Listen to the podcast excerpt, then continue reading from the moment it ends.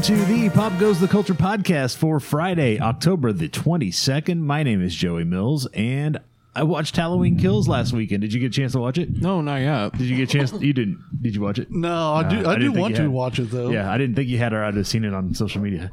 Uh, yeah, so apparently the discussion on social media is it's either the greatest thing ever, which it's not, or it's the worst thing ever, and it's not. there's no middle ground, or there's very little middle ground where people can say, I enjoyed it, it had issues, but it was fun. Yeah. Which is where I kind of fall in it. I was like, oh, that was cool. But yeah, it's not the best thing ever, and no, it's not a perfect movie. There are issues galore in it. But Is it better or worse than the Rob Zombie Halloweens? Uh, I'm not a huge Rob Zombie fan. And when I do like his work, it's when he does something original. I didn't really care for his Halloween movies because I felt like they were just wildly too different from what had come before, Everybody was a redneck. Uh, among other things. Yeah. so I, I wasn't the hugest fan of the Rob Zombie ones. Um, so I think it's better than those. It's clearly not as good as the original. That's kind of the Right. high water mark. It's not as good as the 2018 version. It um, the 2018 version was very much here's the trauma that one family's had to live with for 40 years, and this one is like kind of backseats that and in favor of here's the trauma this town has had to live with for the past 40 years which is a cool premise and that stuff i thought was okay. But then there were other things that were just like this thing's just not coming together. It's not just not coming together as well as other stuff. The kills are what they are you know the kills are michael myers kills and there are some cool fun side characters that you know it's unfortunate that they don't all make it through the end of the movie. And then there are some supporting characters that come back and it, it's you know it does some stuff with them that's you know not necessarily what everybody expected. But um, I, I thought it was fun to watch. It's worth watching once at least you know? Okay. that's my thought on it my take. I tried to rewatch the Rob Zombie Halloween 2, ooh yeah and I, for some reason, remember that movie being better than what it actually is. It's Yeah. not great. it doesn't hold up well It's terrible.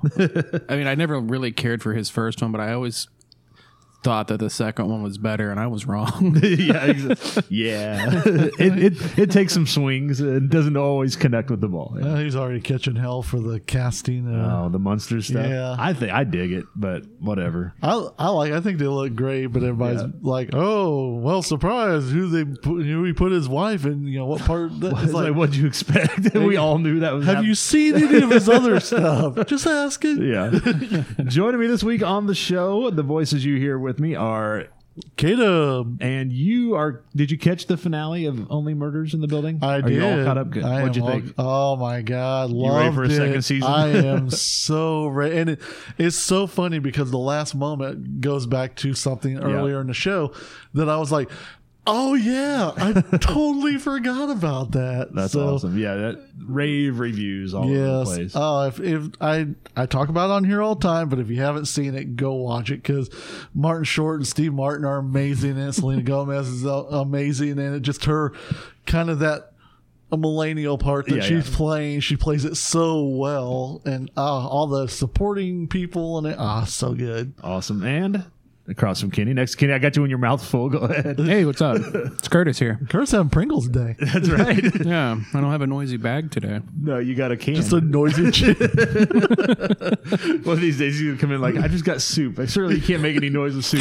Yeah, and then he'll be slurping it. clinging the spoon against the bowl. We're like, oh my god. I need, Awesome. What have you been up to, Curtis? uh, let's see. I just got back from Neosho. Um, I'm sorry. Yeah. What what what, what, what happened? What wrong turn did you take in your life to end up in the ocean? Real- I was real born quick before this, raised though. there. we were going and uh, we were going down Joplin and my daughter was with me and we were going to uh, do something and she looks up and she's like oh look it's no call neo show i was like I looked over and for some reason it just hit me funny and I laughed for like 15 minutes. I was like, I have been in that town a dozen times and seen that sign. I never thought of that joke. That is so funny. Yeah, it's funny. Uh, yeah, my uh, dad, my dad had a birthday, so I went to see. That's see better him. than not having birthdays anymore. Yeah, it's true.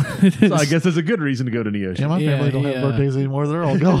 Yeah. It was funny. I was riding around with Brad afterwards, and we're we were like going through certain parts of town to head back to our mom's, so I could get in my car and get the fuck out of town. there goes. He played his card. Yeah. He played it early this morning. I did. Wow. And I'm just like, man, I hate this town. And he's like, yeah, I know. I live here still.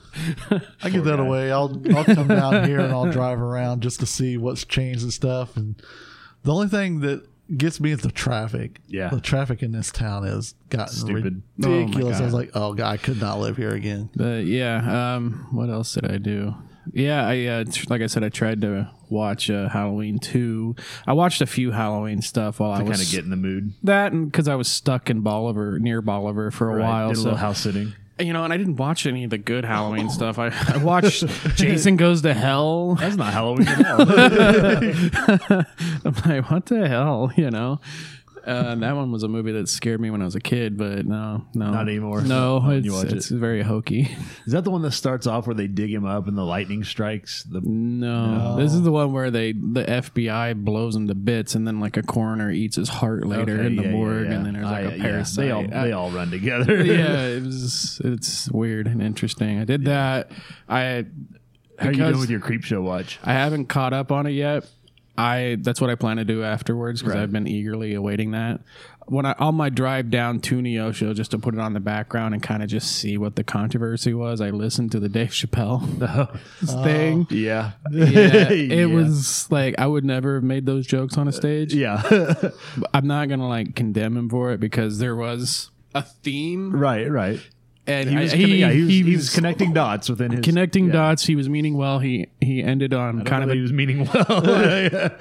in a way he was like he ended it on a downer like talking about his trans friend that killed herself Right. which was kind of heartbreaking like it kind of i was like oh ooh Yeah. okay it's not his funniest special by any means not at all but um i don't know like i get why people are pissed though yeah. Well, Like- that, his comedy's taken a bit of a bitter turn lately. Yeah. Even Yeah. after people keep throwing money at him for the funny thing he did for five years in the middle of the you know late '90s, early 2000s, or whenever it aired. But it's like he's just kind of gotten bitter old man about a lot of things. Yeah, yeah. His That's not so fun. Not funny. Mm, you, you spend all his latest like past three, four, whatever Specials, yeah. specials. You know, you're just like, ha ha. Am I? Do I laugh here? I'm not. I'm not comfortable. I could imagine what it'd be like live Yeah. because you hear it in the crowd, you know, and they're kind of. and there's there's there is a you know there's something to be said for specials and shows that make you uncomfortable to have to face things but typically not billed as a comedy special. I mean the That's- hannah gadsby thing was kind of it's not a comedy special. It's a you know so that's i think i think that's part of the disconnect is because he's a comedian and you're billing these things as hey it's a comedy special because you want people to It- watch them because yeah. subscribers. It was definitely the most like here's my point of view on something yeah. heavy. Like it was yeah. Yeah, like I've seen um, like almost every one of his specials, and this one, I'm I, there was a lot more silence for me. Yeah. I mean, there was more laughter towards the beginning, a little bit towards the end, but like that whole middle, it's like, like wow yeah like there's a couple things that were humorous, but the rest of it, it was just like it was a lecture Yeah. at, at the same time while throwing in jokes that were very blue. yeah Yeah, it So- gets you to the point where, like, uh, me, anyways, where I'm watching them and I'm almost to the point of turning it off, not because I'm offended, not because I'm whatever. because you're bored, it's like not entertained. I want to laugh, Yeah. and that's what I come here for. And then he kind of brings it home, and Right. you're like, okay, that was another few seconds, I was gone. yeah, exactly. Yeah, I think this week's Creepshow, I think, is the one and that there was the there was a, supposed to be a a half an episode because they do two they pair them up. Uh, there was supposed to be half an episode that involved Marilyn Manson, and then that got pulled earlier this year um, when stuff resurfaced um, with him. And so there's an animated back half of this week's episode, and I wonder if that animated piece and the animation, it's very it- it's stylized Um, but it looks like it was probably put together pretty quick. I wonder if that is the piece that they plugged in to fill that hole. Um, the, the, you know, the story's fun and fine, and maybe it's the same that they had filmed live action. Maybe it's not. Maybe they pulled a different one. But Was he was he such a big part of it they couldn't just go back I and don't know. I, that's what I'm thinking. Like if if they had if he had been in this one, what role might he have played? And if so, the reshoots probably getting everybody together, probably having to rebuild those sets because I doubt they keep those sets from you know they they shoot the mini and then they're dismantle it and Right. build the next one. So it probably would have been cost prohibitive if that if this was the one. But then part of me is like, I don't necessarily know that there's in, any one character in this where I think like, oh, obviously that was the character they had for him, which is sad because all of that stuff that's going through your head as you're watching is taking away from the fact that this is kind of a fun little episode, you know. So it, yeah, it, it's unfortunate that all that happened and it kind of left those questions over this week's back half of this week's. May But it's have fun. been It's- like- it's good. his uh, appearance in the. Uh, um, oh my god, my brain just. I saw it leave it. I saw I saw the light in your eyes. You're like, hey, that's kind of like, and then it just kind of that sadness of, oh, I don't have it. I know the Talking about Manson, right? yeah from uh, that Starz show that I watched, the Gods one. Yeah, uh, American American Gods. Gods. Yeah, thank you you. Kept- New Gods was what Yeah. was going through my head. American Gods. Uh, that episode that he was in, he he wasn't in a lot of it, but he was in key points of it that I could see. Like if that if they were affected by that, they would have to scrap damn near the whole episode Yeah. just because of that. yep. So that's what's going on. Uh, Dusty's not here with us this week. Our other co-host, who typically joins us, he's out hunting bears today. You heard that right. Uh, yep, he's hunting. Oh my God, bears. Bears driving. How can that be? Yeah. Leave the fat gay man alone. no, no, wrong bears. Oh, Yeah, he. We uh, love I- them. Yeah, no, he's he's out on a bear. Come on, we just talked about Chappelle, man. Come on. Come on. I, So- I think they know what they are. They're totally cool with it. So I'm sure he will have. Uh, I- I'm going to guess he has no stories to tell us next week when he rejoins us, simply because he's has not gotten a bear. I think they've killed like five so far in the state. So, Oh. so Oh, that's right. We got a bear problem. I totally forgot about that. Oh yeah, it's been paying, a while since we. they paying him to do that. no, they they uh, allowed a small number. I think 200. It was like a lottery system. If you wanted to go hunt a bear, you put your name in the hat, and it was like they pulled out like 200. But I think out of that 200 people that could buy a tag to kill a bear, I think they've also limited it down. So really, there's 200, but it's kind of a first come first serve. It's only like the first 20 that get killed, and then they shut it down. Okay. And I think they're at like five, like I said, so, and it's been going since the start of the week. They've so- had a couple sightings over uh, Oh, there's sightings all over the place. Just So- nobody's able to find one when it's time to kill one. Yeah, my You're- uh, you have better luck like hitting it with your car going through town than you do actually hunting one at this point. I think. yeah, my in-laws found some tracks on their property over there. Oh so. yeah, they're all over. They're getting thick. I didn't- we got a bear problem. Yeah. do have a bear problem. Well, it's funny because you'll watch some of these people that are for the like picnic of baskets. they're these big tough hunters and stuff like that, and they'll be like in their perches or whatever, and like a bird. I think they're called tree stands. But well- yeah, we'll go with perches. I like that better. perches. That's Their what I. nest. That's what I ca- like to call them. But uh, like a bear will come up and like climb the tree Yeah. and be like, "What's up, buddy?" Yeah. And they're like pissing themselves. I'm like, "Ooh, big tough hunter. What, what's what's wrong? What's going on?" Yeah, black bears can be dangerous, but if they come upon you, it's more like a like a dog. Yeah. like, hey, what's going on? Got any food up here? Nope. All right, I'm out. I'm out. See you. I, I smell the uh, can of Pringles you got in your pocket for when you get hungry later. You want to share that? like take it. that's that's pizza. Mm, Pizza flavored Pringles. I haven't had that one. Well, I want to thank my co-hosts who are here for being here today. Thank everybody for listening to the podcast whenever and wherever you're catching us. We have got a great show for you this week. We have put together a panel of experts to draft the movies that get them in the Halloween spirit. We're going to talk more about that a little bit later on. Plus, we got a brand new pop quiz, all that's new and newsworthy in entertainment and pop culture. And we're going to start it off with our look at the top five stories in entertainment and pop culture this week. Are we going to get excited about number five? Let's start out with some excitement with number five. How we got it? Number five. that guy is really excited about number five. Uh, number five, uh, the IATSE, which is not Yahtzee, the International Alliance of Theatrical Stage Employees, re- reached a tentative new deal on a film and television contract on Sunday, last Sunday, ahead of the strike that was planned for Monday, which would have started earlier this week. That would have completely brought production to a standstill across the industry, film, television, everything. Oh wow. Uh, the basic agreement is a three year deal that goes out to the union members to vote on. Um, there is some question as to whether or not the union members will actually take this deal. Many have taken to social media to protest that the basic agreement does not go far enough towards addressing the issues that they have brought up. Uh, including low pay, long hours, quality of life issues uh, that the union was, like I said, ready to, to strike for. Um, things like you can't give a make us work 16 hours and then juggle things so that it's like it's only one day but you're working 16 hours and then technically the next day starts and not giving people a chance to drive home get eight hours of sleep come back to work um, again after working 16 hours on film and television production um, it's not necessarily safe to drive home uh, for some folks. Yeah. Um, things like a pay raise. I think they were looking for a five percent pay raise. This new agreement doesn't quite give them that. I think it's like three percent. So. Um, the, the the union members, the union leaders have said, "Look, we got a better deal here than what we've got."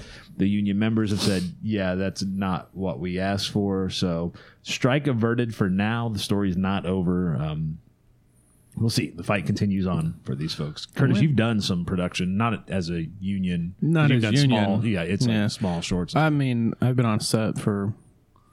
I don't know if it was quite 16 hours, but you know, it was pretty close. yeah, And um, I mean, I sat around for like an entire day just to like shoot 10 minutes. Yeah. At the end of the night. and a lot of these folks are like you know production assistants who literally aren't allowed to sit down. like the, they're- the producers, like if you have time to sit, you have time to do something else, and if you don't have time, if you don't have anything else to do, I still don't want you sitting. It's kind of like cashiers at the grocery store aren't allowed to sit. Yeah. even though they can sit and scan grocery, you know, warehouse workers who are having to, you know, do automated stuff are not allowed to sit because they have to be uncomfortable, I guess, for their shift. So Yeah. I've never shit understood like that. that. that's just ridiculous and stupid, but I mean, I've just working in nursing, I've worked 16 hour shifts. I've worked a 21 hour shift. That's illegal, but yeah. I, I- but know, you still have done it. Yeah. I've still done We've- it. I think we've all done the illegal shifts in the past. So Oh man, when I worked for Hobby Lobby, it'd be nothing for us to work 16, 18 hour days. Then, like the one place in Indian uh, around is north of Indianapolis because I had to throw that in. of course you do. And, uh, Don't badmouth Indianapolis. I wasn't going to show. say anything, but I was like, no, I'm saying Indianapolis because it's the show. But uh, the closest they could find a hotel for us was 30 miles away because the I think the Brickyard 400 was going on at the time. And uh, so we were working 16, 18 hour days, driving 30 miles to the hotel to, sl- to shower, sleep for like an hour, two hours, then get back up and have to drive back and do it. We did that for 14 days, and I was I was so glad to leave a place. I was like, oh, I never want to come back. No, I can imagine.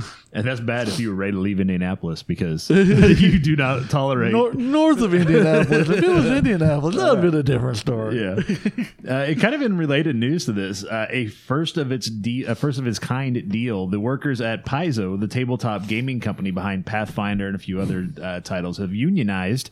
Um, so again, there's not necessarily. I don't think there's a labor shortage as much as people are just tired of working long hours for low pay for people who are assholes towards them. Yeah. Um, so you know, it feels like all of this is like you know the pendulum maybe has started to swing back a little bit towards giving power to employees as opposed to businesses, but um, and, you know, just just part of the whole global, you know.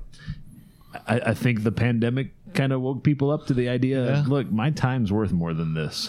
my, I'm not. I'm not going to take this for what I'm getting paid. Or And it's funny because, you know, I originally, my take from the pandemic and people working from home and stuff was okay, jobs are going to find that, okay, we don't need to have people come in. We can do a lot of these from home, remote, I guess is what they, and um, so it's like, oh, okay. But now it's actually turning towards people are like, hey, I had a little time to think about this, and I don't like the way I was treated. Yeah. and blah blah. And the company's like, whoa, whoa, whoa, wait a minute, no, no, we you can work from home. No, I can't because and there's there's still a lot of those industries where you can't work from home, like the service industries. It's like, yeah, if you're gonna get me out of my house, you're not gonna treat me like that anymore. Yeah. so Yeah, so it's it's kind of crazy, but you know, at the same time, you know, we're sitting there talking about, okay, we're getting you, you know, we're paying them more and stuff like that, and they're, I God, where was it?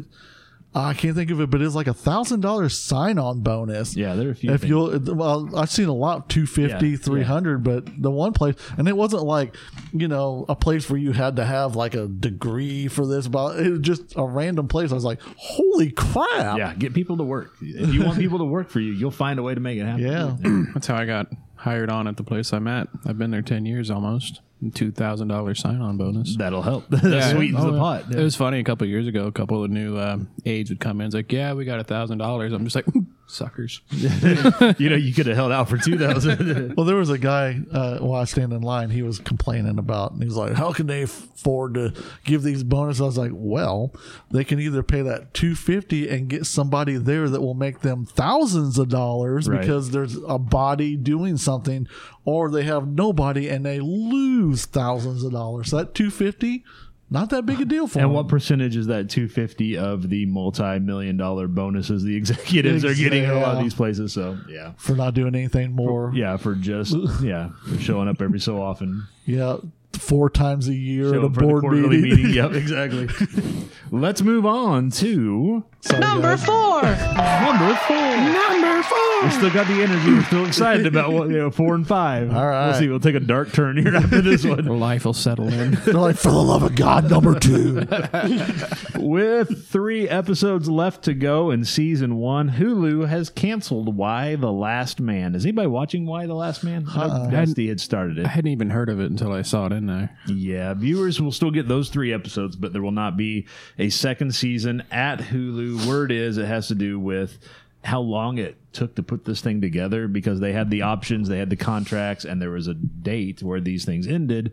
And then between the, the COVID and other things, you know, false starts, having to change, you know, change, you know, showrunners and producers stuff. Uh, it just took so long that they had to make a decision on season two whether or not they were going to extend these contracts. Which anytime you extend a contract in television, that's a bump in pay. Whether they were going to extend these contracts for a second season or have to make the decision not to, and then based on where they're at currently, they're like, yeah, you know, not so much. Um, I know the showrunner is looking to try to move maybe to a different streaming platform because that has worked for other shows in the past, kind of save the show. Um, I don't know whether or not they have the audience backing. I don't know that the audience numbers are large enough for a, a big groundswell of, you know, social media, you know, oh, we got to save this show. Yeah. I think a lot of folks are like, oh, yeah, I didn't know it was on, or uh, yeah, I- it's in my queue, but I'll get to it when I get to it. Or, you know, I don't know that there are a whole lot of appointment television for this for this series, or a whole lot of folks watching it at all, really. yeah, you. I mean, nowadays, you got to come strong your first season, your first couple episodes. You got to come strong because if you you, do? don't hook people, yeah, I do actually. But uh, his pilot is his pilot is strong. After that, you know, fucking strong. But there he uh, dropped it. He dropped his card. Oh man, but yeah. So you know, anymore, you know, it's- it, I, you got to start strong. then if you fall off in your fourth season or whatever, like they usually do, that's one thing. But They peter out. man, if you can't, I, I'm I. I speak because I'm that way. If you can't hook me in that first, I'll give you two or three episodes, Right. and if not, I'm sorry. I I'm not coming back. anymore it seems like three episodes is like a mini arc on the stuff like you get three episodes of introduction and then that third episode's always a cliffhanger and it's you know like oh this is setting up the rest of the story but yeah I, I, this is one that's it was on my radar but honestly i just never got around to it because i had too much other stuff going on and Well, no of, need the, now. of the shows to watch i was like eh but uh, yeah i don't need to worry about it now if they're not getting a second season um, which will hurt the replay. You know, those who had it in queue and were like, "This could be something." Now they've been, you know, like, yeah, Yeah. yeah, they're like getting one season. What's the point of getting invested in ten episodes or whatever that don't go anywhere, don't wrap up a story. So And you can't blame Hulu. I mean, they've got a thousand other projects waiting to take that spot. so- Speaking of, Hulu has ordered the variety series History of the World Part 2. With excited. Mel Brooks writing the series along with a host of others. I know Wanda Sykes was on it. There are a few names that you would recognize. Ike Barinholtz. Uh, I'm sure everybody wants a piece of that. this is a sequel to the movie History of the World Part 1 that Brooks wrote and directed and released 40 years ago in 1981. It's almost like, you know, looking back at the bucket list, like, well, I've done this, I've done that. It's like, you know, I never should have named that movie Part 1. I never got around to doing anything else with that. Part two was a joke. So let's go ahead. Yeah, the, all the trailers for, you know, the Jews in space. I hope he follows through with that. that's got to be the first episode, doesn't it? You know, but uh, yeah. So I guess yeah, they they're like you know Hulu or somebody clearly pitched Hulu. I doubt Hulu came knocking and saying, "Hey, you, you want to do a part two? Yeah. I'm sure somebody put together and said, you know, we could we could do like a, a limited series, call it part two. And Hulu's like, yes, please. Wasn't there? Wasn't it like Hitler on ice as well? yes. Hulu's like Hulu's like no no no no no. I mean, Jews in space is okay, yeah, but well, you know, we're gonna play it. We're gonna play it a little close to the vest on this one. You're not gonna get full creative. Wasn't there other? No, no, no. We- We're, we're, we're not doing that today. I, I think if you watch the movie on Hulu, we've. Uh, I don't think those scenes are there at the end. I don't know what happened. Apparently, they were never filmed. nope. No, I've got them. It's right here on. No, no, that that is not part of it. No, Don't thanks. know what it is. That's a fan film. exactly. Somebody dreamed that. It's a fever dream we all had. Mandela effect. They can move that "Y: The Last Man" money over to History of the World Part Two. Number three. Hey, there's still a little energy. Not terrible. That's good. Number three, Halloween Kills topped the box office in its debut weekend, making just over an estimated $50 million. This is the biggest opening both for a horror movie and an R rated movie during the pandemic. Uh, that's with the movie also premiering day and date on Peacock, where 1.2 million households watched the movie over its opening weekend. So 1.2 million on Peacock, 50 million at the box office. If those 1.2 million households, now it's hard to say how many of those would have gone to the theater to watch it and how many would just watch it just because it was on Peacock. But even if let's say half of those, that's 600 million households. Household as an average, they'll say two people. They call it date night. Let's say one and a half. Maybe not everybody took their partner with them or whatever. I mean, so 900 million at a eight dollar ticket. So you're you're talking, you know, there's there's a few, you know, probably probably five to seven million dollars that you could tack on to this if it had been at the box office. So. Yeah. Good for good for them. Yeah, uh, the, every week in October so far, we've had a new number one. You know, we started with Venom Two, uh, was number one, and then No Time to Die, and then Halloween Kills. We've got Dune coming out this weekend, which I'm sure will take the top spot. Oh so yeah. Yeah, I plan to go see that. it's been a big, uh, big month for movies. Again, when we talked about that with David uh, from the Alamo earlier at the start of the month, this is kind of like the month where it's like, oh, we're just gonna. It, we've been waiting. We, we've held these off. We have no other space in the schedule. We're gonna throw them all in the month of October and let the chips fall where they may. Yeah, they're falling right in the right spot. Speaking of chips falling, Curtis drops his Pringles. And next at Number two. number two's the downer, isn't it? Number two's the one where they kind of get tired of us pushing the button. All right, number the kid, two. the kid has a flu again. I guess. Number two, speaking of movies, Disney pushed back its upcoming slate of films in 2022 and 23. Doctor Strange moves from March 25th to May 6th, and that is kind of the start of the dominoes. Everything just kind of slides back a spot. Um, the biggest move, the biggest uh, the biggest news piece, I guess, was that the fifth Indiana Jones film, which I know everybody's chomping at the bit to get after that fourth one Yeah. or not, uh, moves from July 29th of 2022 to June 30th of 2023, which means Harrison Ford will be 80 years old when that movie is finally released. Really. He will be an old man, as if he's not already. He will be an older man. Yeah, exactly. Indiana Uh, Jones and the colostomy bag.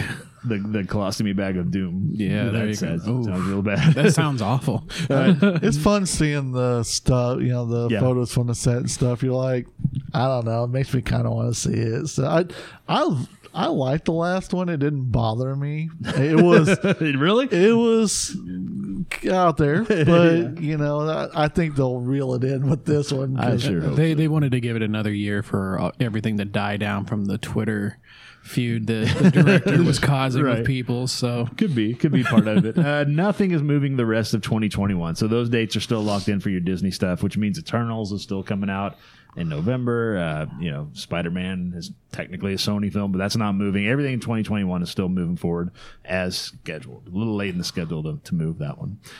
And finally, Number one. number one's not nearly as excited as number five is. Number five is No. like, hey, it's another week. We get to do a top five. By the time you get to number one, it's like, eh. Number one, tell your damn story. Exactly. All right, number one. Finally, DC Fandom was held online last Saturday. Yeah. The online event tripled its audience size over the 2022 edition, which was the first year they did a fandom. Uh, we'll just kind of run through some of the highlights, if we want to call it, some of the things to talk about. I guess the headlines may be a better word.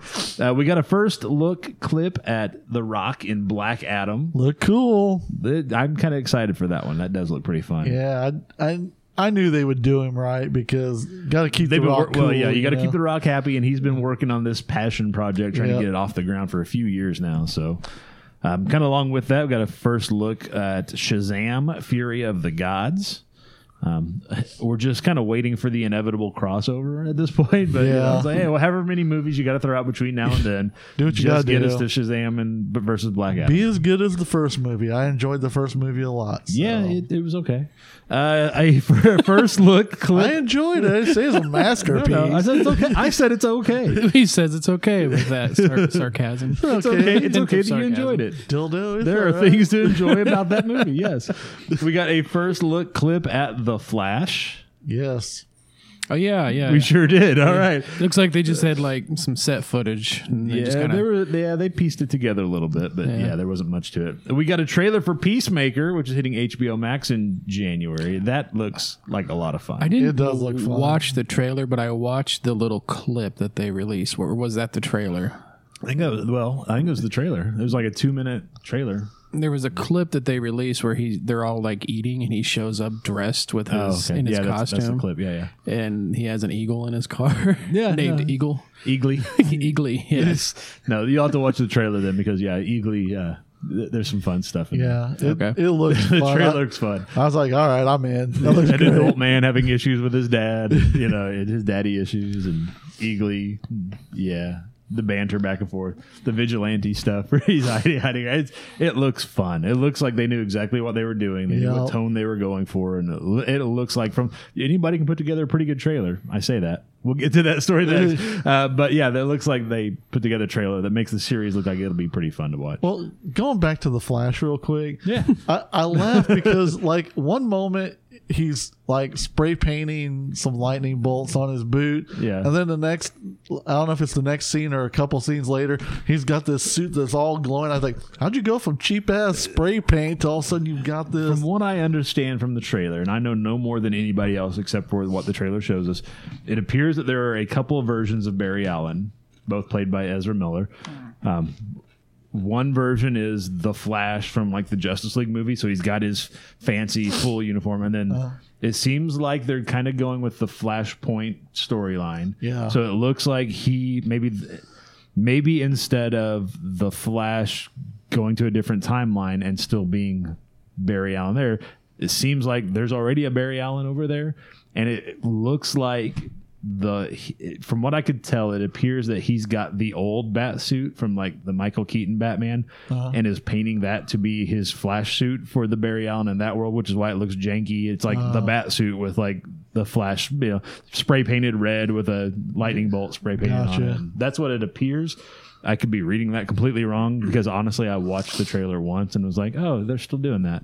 Is that why they Good for them. is that why I've seen something that looks like the the bat symbol that's on Yeah. his chest and it's got the a- flash lightning bolt yeah, over it. yeah, Okay. because I think they that appears to be a, a part of the movie. Is yes, they get the old bat suit and decide to make that. Well, Well, that you gotta have a super. Barry Allen. Eh? Yeah, exactly. Ezra Miller versus Michael Keaton. Yeah. Speaking of anybody can cut a trailer and make something look good, um, apparently that's not always the case. We got a trailer for the Batman. Yeah. Did you see the trailer for the Batman?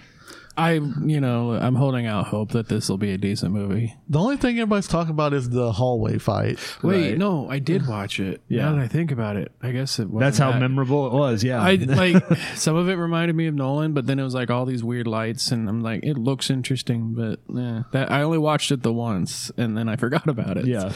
I, I, you know, I was really not on board necessarily with this because Yeah. I'm kind of burnt out on Batman movies, Yeah. anyways. But I'm like, you know, I see what they're going for on this, and it doesn't necessarily.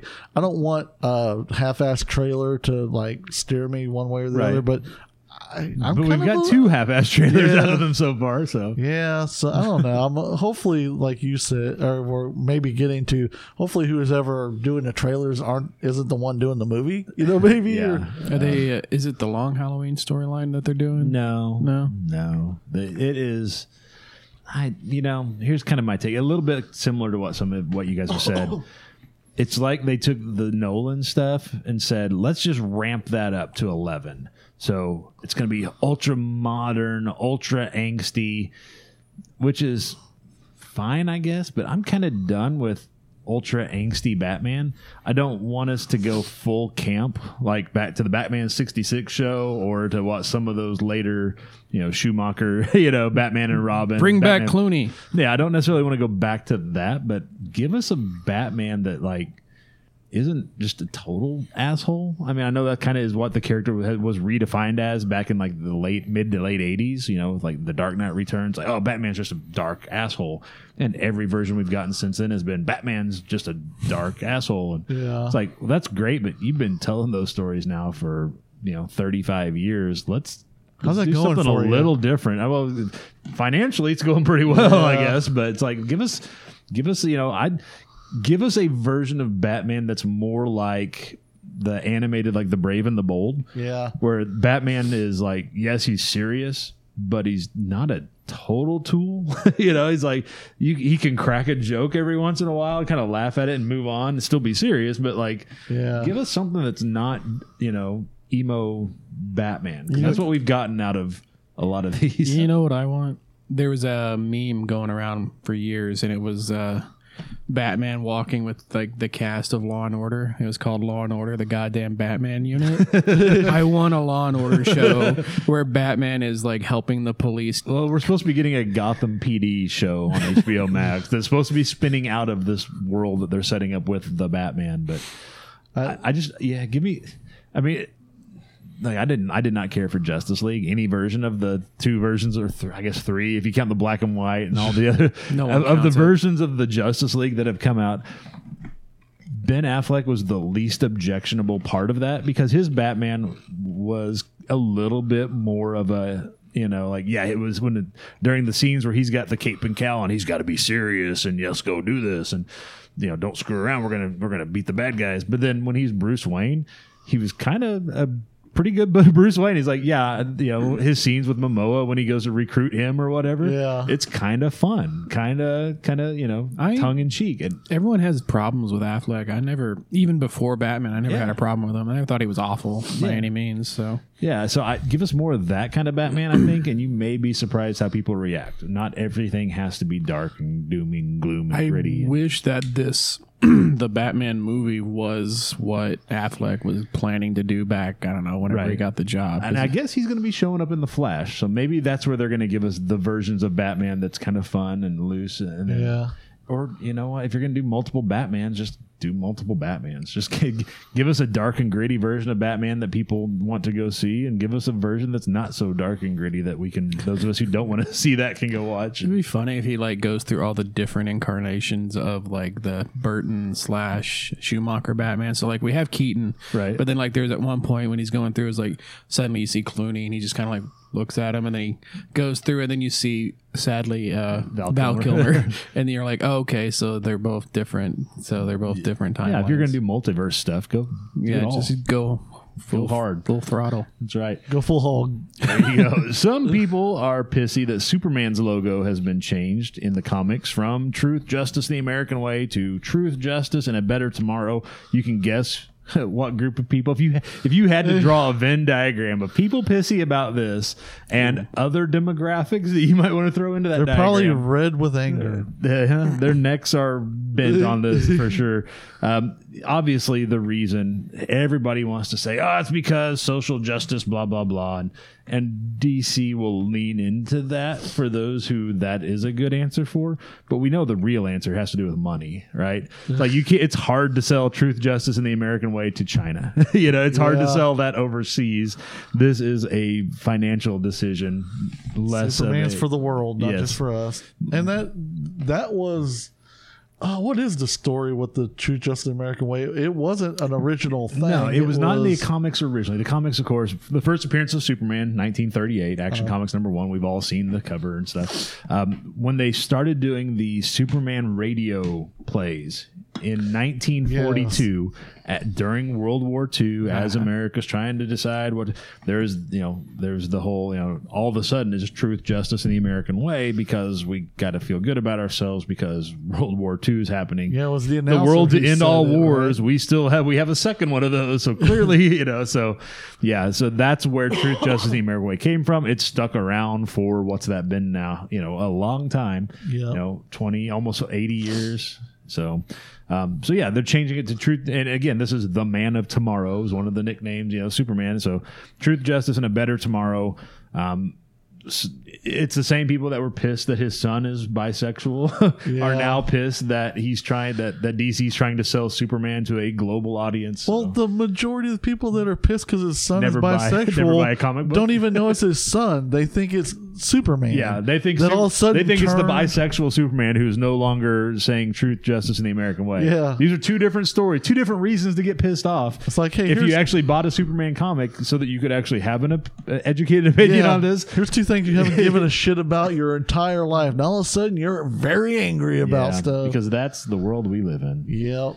Uh, also, we've got no, got nose, got news that We got noses. We got noses All also. got noses. Titans, Doom Patrol, and Pennyworth are all getting an, an extra season. They've all been renewed. Pennyworth moving from Epix to HBO Max, um, so that's kind of getting all their DC Comics Yeah. eggs in one basket again. I haven't watched that, but Titans have gotten really like Has the it? first part of the season. I was kind of like, Hmm. Yeah, that's where I quit. but but the last part of the season, yeah, I'm enjoying, and I'm actually somewhat enjoying the Starfire character. So that's Right. it's doing something for me. Right. Doom Patrol is that Starfire character always did something for me.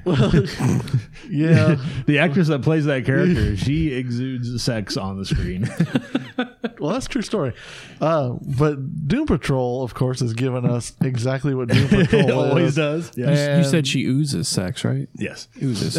Moving on. We, we left that behind. Curtis is still there. Go ahead. But I just Doom I, Patrol's a blast. Yeah, and you know, I'm glad that the Caulder character is just there in name Right. because I I never like nothing against him or the character Right. or whatever. I just that wasn't It's a the- part yeah, for the me. team dynamic is yeah. yeah. And you're getting a lot more of that, and Yeah. with the addition of a couple other characters, it's like, uh, then what's going on with Jane and stuff Right. like that. It's I'm enjoying it. You don't get Doom Patrol unless Legends of Tomorrow paves that path, I think. oh yeah, To be able to say you can take these characters and not have to be again, like we've been talking, you don't have to be so damn serious all the time. Nope. You can tell goofy, fun team stories and show the, you know, these teams how these goofy because it's comic book heroes. They're all goofy. It's all over the top. you can take these over the top goofy characters and throw them in situations where these personalities have to interact and I think yeah, I think you don't get there unless Legends of Tomorrow paves that road, I think. So Yeah, and they got a nice balance with the serious stuff and Yeah. the, you know, the comedy and the out there crazy stuff that really you're like, out there. what did I just see? Yeah. and that's nothing. That they're carrying it on this season. yeah. We we tried to watch a little bit of Bat Batwoman last night. Did you? I'm sorry. Why? It just you know we were at my dad's and he does he only has like basic TV. Oh, okay. Yeah. So we're just flipping through and that was on and we saw a few minutes and then kind of cut out and we're like we'd rather watch Barney Miller. Can we put it back on me TV? Uh, and I am the defender of CW shows, Right. left and right. Batwoman, I cannot defend, defend it. it. Yeah. I cannot. I wanted to watch it, and I finally, my first time, I tapped out. Yeah. I could not watch any more of that. Speaking of the CW shows, the big news at DC fandom with the CW shows, of course, the Flash has new boots. Yeah, he's got new boots. Got some gold So- boots. so that's the big news Gold for the boots CW some shows. wings on his head Yeah, there. that- so when that's the most exciting thing you can drum up for your flagship network television. Every, you know, Well- everybody gets a chance to watch these, and I laugh because boy, it, that, you're starting out the first four episodes with a basically a crisis. yeah, a crossover. I'm like, yeah. wow, you're just that's where we're at. That's- We, yeah. We've got to do that now. Yeah, Okay. so- Does that say anything about your show and your shitty writing you've been doing? Yeah, it's, boy, Tell us how you really feel. I've loved that show since day one, and the, the past couple seasons have. I'm like, what are we doing?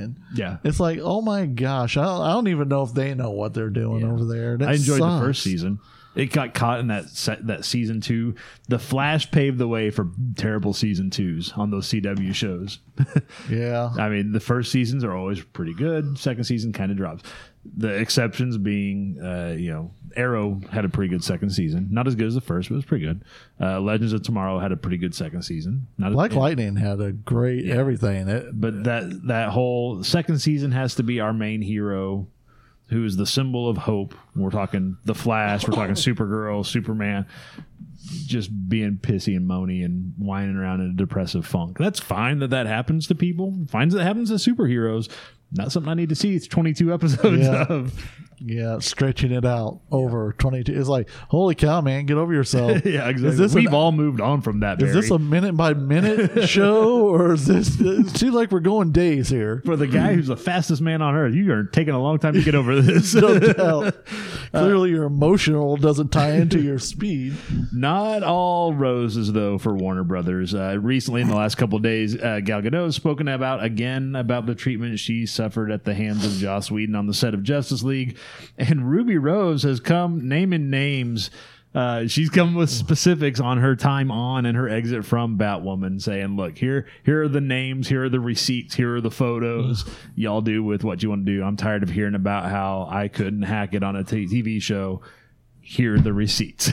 so it's not all, you know, yes, she, to her credit, she waited till they had their moment. Do your big DC fandom. And now I feel like I've got to say some things. Um, and of course, Warner Brothers is their press, you know, spinning it in the PR, you know, department of how, well, you know, we, Didn't she get injured on a low budget movie and then that's the claim story that it that, happened on? that's that's the story of the the studio said oh she didn't get injured here she got injured on something else and she's come back with nope here are the dates here are the x-rays you can see i was not working on that i was working on your show and so yeah. that's the last I'd heard in I yeah, always this morning. just figured so. she wanted out of that god awful show. well that's part of it she said i came in thinking this is what was going to happen and here is exactly what happened and so she said has said you can't get me back on that show, which is not consistent. She said in the past, "Oh, sure, I'd love to come back someday." Now she's saying, "No, no." So the story is, I don't know, changing a little bit maybe, but I mean, she's got the receipts, so Yeah. it's hard to argue with somebody who kept detailed notes and is now and is now naming names in the press. So well, you know, new scandal. yeah, exactly. And in other news, we have a pair of feel good stories. We're not going to leave you with Hey, real quick pissy though, people at the CW. Did you see where my show that I like with Mayim Bialik, the um, Oh yeah, yeah, yeah. I forget the name of it. but call, Call- Call Me Cat. Call, Me Cat, Yeah. got a second season. I'm It's- surprised. I, I am they did not have a huge audience, but apparently the It is not, good but enough. give it a shot, people. It it's really good. It's entertaining. And I think they were getting that momentum, right.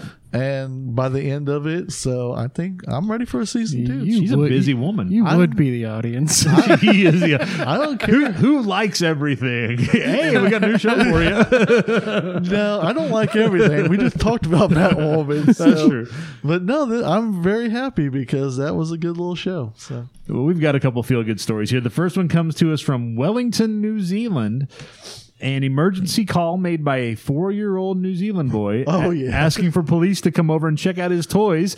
prompted a real life call out and confirmation from an officer that his toys were indeed pretty cool. the police shared an audio of the call on social media this week, along with a photo of the smiling boy sitting on the hood of a patrol cruiser, noting that while they don't encourage children to call the emergency number, the incident was, quote, too cute not to share. The call begins, as it should, all business. Uh, this is the police. Uh, where's the emergency? There's a pause. And then you get this four year old boy saying, Hi, police lady. Yes, the dispatcher says. She switches to a friendlier tone because it's a kid. You know, you got to get information. You got to know. So um, she says, What's going on? He says, um, Can I tell you something? And she says, Yes. He says, uh, he says, Afraid. yeah. I've got some toys for you, is what the kid says. You've got some toys for me, the dispatcher confirms. Yep, come over and see them, the boy replies. A man then gets on the phone, confirms that the call was a mistake, saying the four year old has been helping out around the house while mom was sick. He decided to make a phone call, apparently. Uh, a police dispatch call then goes out, giving the address. Says uh, there's a four year old here who's wanting to show his police show the police his toys. Over. And then somebody replies, uh, "Yeah, I'm one up. I'll attend to it." The responsive officer, the police officer who is identified in social media as Constable Kurt, uh, was shown uh, the toys at the kid's house. He went to the kid's house. The kid laid out his toys for him, showed him. The officer uh, says he also had a good educational chat about the proper use of the emergency number, which in New Zealand is one one one instead of nine one one. I've had that conversation. He, uh, he- the quote uh, from the officer, he did have a cool, he did have cool toys. Constable Kurt reported back over the radio after attending to the call. Uh, they added that uh, the lucky kid also got to see the patrol car, and the officer put on his lights for him too. So. I've had that conversation with some of you here. like, hey, I got some cool toys. Come over and check them out. Um, I never have called the police to have them come over, though. No. I called the police when I was a kid once. Did you? A couple times. I just hung up when they answered, and then they came out to the house. It was funny. come to check on you, make sure everything's Yeah. okay. My dad was asleep, and That's he he had been working on the the dishwasher, so or not dishwasher, the washing machine. So it was like pulled out, and there was stuff everywhere. And it was just me and my brother. My brother was in diapers still, and uh, he had fallen asleep. And so I did the phone call thing, and then they showed up, and it was interesting time. kind of a tangent to that story. whenever, whenever we were at uh, Planet Comic Con just a few months ago, uh, somebody had asked uh, Greg Cipes, who voices Beast Boy for a lot of the Warner animation stuff, "How did you get into voice acting?" And he said, "Well, back when I was younger, because he's about our age, we're forties. Used to be before caller IDs." Um, you could prank phone call people. like, so that's how I got started. He said, then our family traveled a lot and we had a CB radio. So I would prank CB the truckers.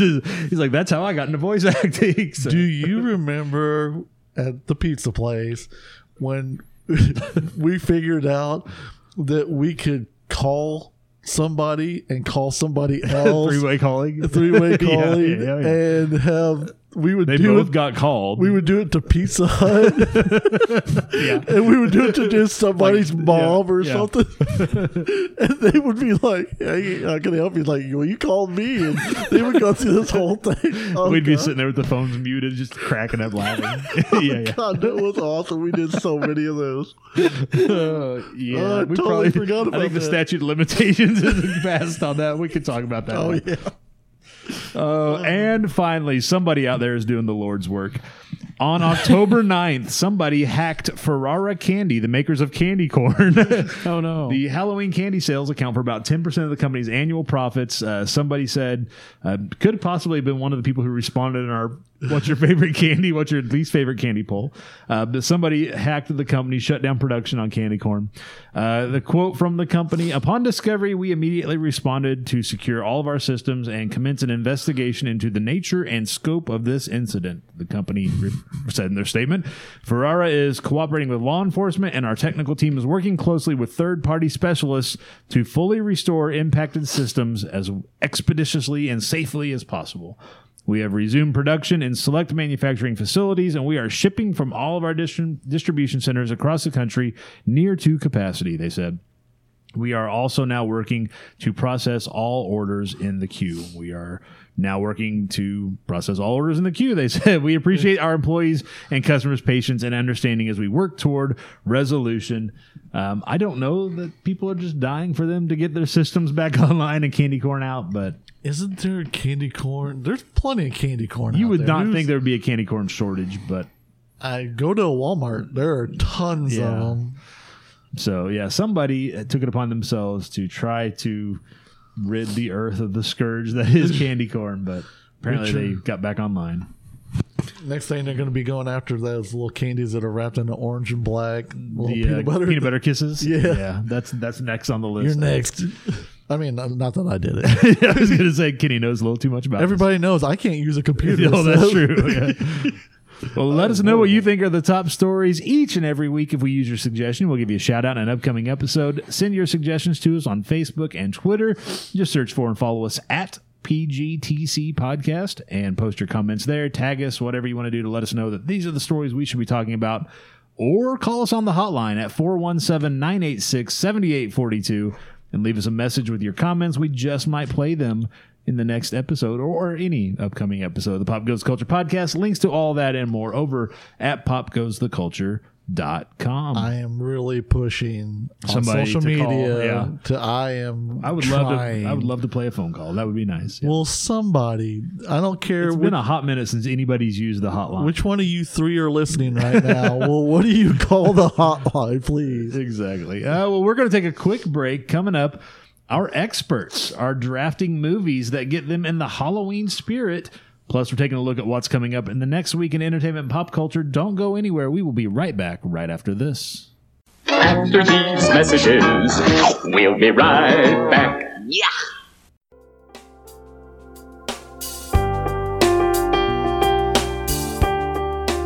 Hello, friends. My name is Jason A. Meiske. I'm a thriller author and the host of the Sample Chapter podcast. I'd like to invite you to join me each week as I introduce you to authors from all over the world. Together, we have a nice little chat before the guest author reads a sample chapter from one of their books. There's been sci fi, westerns, romance, horror, thrillers, and even the weird. There's names you don't know, and for sure, several that you do. And with over 100 episodes so far, you're sure to find a new favorite book. So come on over and join us every Tuesday on the Sample Chapter Podcast.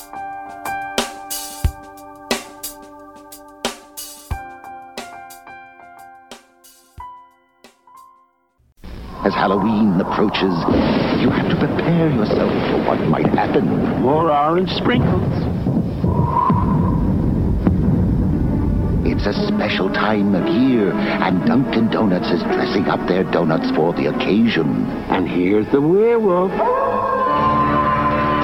So come to Dunkin' Donuts and get into the spirit of Halloween.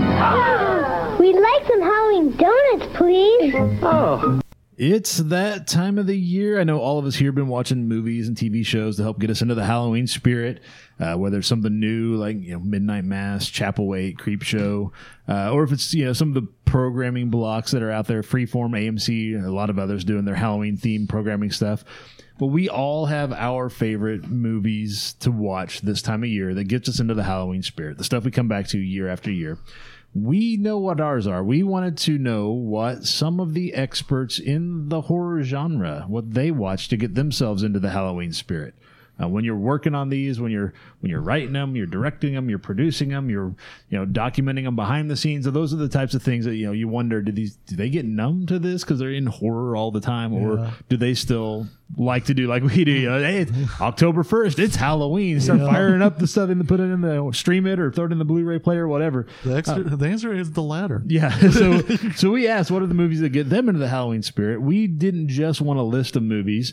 Um, we did what we do sometimes. We do a little draft. Um, so we asked them to draft four movies that are must-haves that put them in the Halloween spirit. You, you could have. There's a lot of low hanging fruit that could have been Yeah. taken, and I think you got a nice little like honest. You know, th- this is what we truly like. This isn't we're trying to win a little make believe game or uh, whatever. Right. You know, it's like these are our honest. We.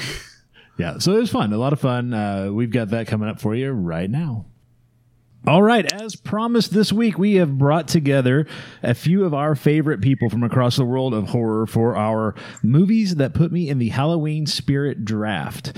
Uh, first up, we have Heather Wixson. Among her many credits, Heather is the managing editor at Daily Dead News, a member of the Hollywood Critics Association, a special effects industry historian. In fact, Heather's book, uh, Monster Makeup and Effects Volume 1, is available right now, and it features conversations with some of Hollywood's greatest artists uh, in that in that realm.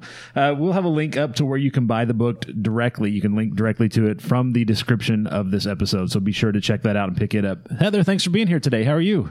Thank you so much. I am thrilled, and I am I'm ready to to jump into uh, all things uh, Halloween, the Halloween season. I'm ready. Absolutely. For those who are listening, are like, man, I've heard that name before. Uh, Heather participated in our '90s movies March Madness tournament earlier this year. She had Point Break that went on through a couple of rounds, I think. Yeah. So. Uh, we have next up. We It have did. It got really close. yeah, it was fun. It, it was a good time. We, we had some surprises in that uh, in For that sure. tournament. Next up, we have filmmaker Joe Russo, and all of you are like, "Hold on, it's not the Community guy. It's not the Marvel guy." Uh, Joe, among his many credits, has been a screenwriter, director, producer behind such films and projects as Nightmare Cinema, All Pair Nightmare, Hard Kill, uh, a number of award-winning short films, and a whole lot more. Joe is also the producer of one of our favorite horror-themed podcasts, Postmortem with Mick Garris. Joe, thanks for joining us today. How are you? Thanks for having me, guys. I'm I'm very excited to dig into some Halloween favorites with you. Fantastic. And joining us today is multi nominated and multiple award winning author and comic book writer Cullen Bunn. Cullen's comic series, The Empty Man, was adapted into a feature film last year. A lot of you have seen that, I know. And his middle grade book, The Ghoul Next Door, is available right now. Uh, if you uh, can check that out, you can buy it online or in a bookstore near you. Again, we'll have a link to that as well in the episode description. Uh, a great little book to get yourself and the family, the kids, into the, the holiday spirit. Cullen, how are you doing today? I'm doing great. Do you do you have any idea how prepared I ha- I am for this? How many hours I spent just just laboring over this th- these movies? Can you flash? Well, that's the that's that's that's funny, Cullen, because I was I, I did this in like 20 minutes last night. So uh, we'll see. I was just trying to share how honored I am to be among you. So thank you, Joe, for sharing that. Uh, that your level of, of honor is not as much as mine. and our fourth participant today, uh, Kenny, one of our Pop Goes the Culture podcast co-host, who is uh, the exact opposite end of the spectrum. He is not a horror fan in, in the broadest sense of the word, so he's going to be kind of presenting the other uh, perspective in this draft. How are you doing, man? Doing good. Good, Not good to say I don't like horror films. I, Right. I watched them a lot when I was younger and stuff. I just moved on to other things. So, but I still have a lot of love for them. That's right.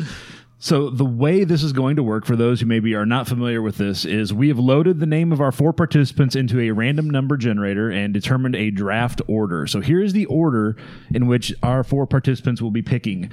Cullen will go first, Heather will go second, Kenny goes third, and Joe goes fourth. Each participant will be picking a single movie each round. We'll have four rounds, so a total of 16 movies will be selected. I don't know that anybody has a total of 16 listed. Cullen, you'll also get the last pick, so I hope you're prepared. I hope you got a long Oh, list in case your uh, your films get taken. Uh-oh. It is a serpentine draft. So Joe, who's picking fourth in the first round, will also be picking first in the second round. And again, it is a draft. So, so once somebody selects a movie, that movie is off the board and cannot be selected by anyone else. Um, if we have time at the end, uh, we'll discuss any honorable mentions or any films that uh, didn't get selected that maybe we wanted to, to shout out. Everybody understand? Everybody cool? Everybody ready to go? Yeah. I have one quick question. Oh yeah. Do you like do does it, is it only feature films or can it be like Halloween specials or things like that too? We will make a command decision when we encounter those. So if you have something you want to pick, go ahead and pick it, and we'll throw it to the group. And if the group's like, "No," all right all right fair enough, fair enough. I might Uh, throw you for some loops here, but all right, we'll take them. All right. And so, again, this is going to be kind of fun, laid back. So, relax. It's very casual. Um, we are not going to tear you apart if you throw something out there that doesn't. Oh have- no, this is about to get crazy. Okay, well, I, I stand corrected then. All right, so Cullen, you start us off with the first pick. Cullen, what is the first pick, the first movie that you think of when you think I need to get in that Halloween spirit? Okay, I could go for the low hanging fruit, but I'm not going to. I mean, this is still low hanging fruit, but it's not the lowest of, of the fruit. Uh, I'm going to pick Trick or Treat, uh, the the Michael Dougherty movie, uh, the anthology. Uh, for me, Halloween movies. It's as much about you know the scares, but there's a there's a sense of fun and color and vibrancy, and and, and that has to be in a good Halloween movie. And I think Trick or Treat represents that for me. I agree. Solid choice. It is a good choice. And That's and one I'm. It's one I'm envious of. That was that was going to be my first one too, man. Um, now I'm now I'm going to throw it I for a mean, loop. I'm sorry. I'm it's sorry. kind of it's kind of the the modern, probably the most modern Halloween classic, right? I mean, Yeah, I would think I so. can't think of one that's come out since that that you know is is quite as uh, enduring as that one. It went it went into my rotation every Halloween really fast. Oh yeah, for sure. And for such a troubled, or not maybe not troubled is not the right word, for such a low key release, um, for it to have found the following. Well, it was it was troubled. It got it got it got delayed a lot, and then it ultimately got released to uh, like direct to video. So I mean, it it it's really amazing that it, it found its footing, you know, and and also we got Krampus out of it too, which I think is a great you know Christmas horror. So uh, you know, I I I think Mike Dougherty's a terrific filmmaker. Uh, so Yeah, it's it's a very clever it's a very clever anthology. The way the stories weave together, and uh, and it introduces that great you know Sam is a great character that it introduced that uh, Absolutely. kind of become a staple of Halloween now. So I don't know if you walked into a spirit Halloween, but Sam very popular. Very popular. Yeah. Right on. So great first pick. Trick or treat. First film off the board. We go to Heather for your first pick of the first round. What is the movie that gets you in the Halloween spirit? That's not trick or treat. All right. Well, gosh. So maybe I do go with low hanging fruit because somebody has to take it, and it's probably the the biggest and most influential classic. So I'm going to go with John Carpenter's Halloween because you know what it is Halloween to me. Like for me as a kid, I remember one of my favorite memories is coming home from trick or treating at night, and they would always on TV have Halloween one and Halloween two as like a double feature. Um, And so, although for years I'd always just had the TV versions of those movies, so uh, my mind was kind of blown when eventually I rented like the real versions of them, especially Halloween, the sequel, which is a complete mess as, as a TV special. So, Oh, yeah. anyway, I'm gonna Yeah. go with. I mean, I'm just gonna do it. I'm gonna go with Carpenter's Halloween. I know it's easy, but Hey, it's got it to be is, on the list. it is the premiere. Yeah, we It's, knew it was- uh, Someone's got to go over it. Someone, someone had to pick it, Heather. Someone had to pick it. It's my, I mean, it's my favorite horror movie of all time. So uh, already I feel burned by being last in this draft. Blame the random number guys. Yeah. yeah. Uh huh. Uh huh. so it does it does uh, bring a question for me just just real quick does this eliminate the halloween franchise then No, from no, the- you, no. Three is still available, or two. Or, okay, that's still- yeah, just okay, but okay. yeah, don't want to. You're you're you're implying that it's going to be on the list. Okay. Yeah, I guess I shouldn't be making any assumptions. You guys. This is if Joe Bob Briggs was on here, he'd, he'd have something to say about that. That is Uh. I'll, I'll just sit over here and hold my breath, and nobody's going to take resurrection in the meantime. Oh. I think you don't have to worry about that, Heather. yeah i think you're okay you don't have to look at it. Trick or treat, motherfuckers. Um, Look, No, Michael Myers the- ain't no sound bites. yeah. the rest of the franchise is still on the table. Just the one has been taken, and we'll we'll even leave anything with the name Halloween. So you've also got the Rob Zombie film and the 2018 version still on the table. So. All right, All Kenny, we go to you for your first perk. What movie says Halloween to you? Get you in the spirit. Well, for me, when I pick everything, I pick. I don't ever pick what I think will win. I just pick what feels good for me. Right. So uh, my first pick is going to be the '96 movie Frighteners.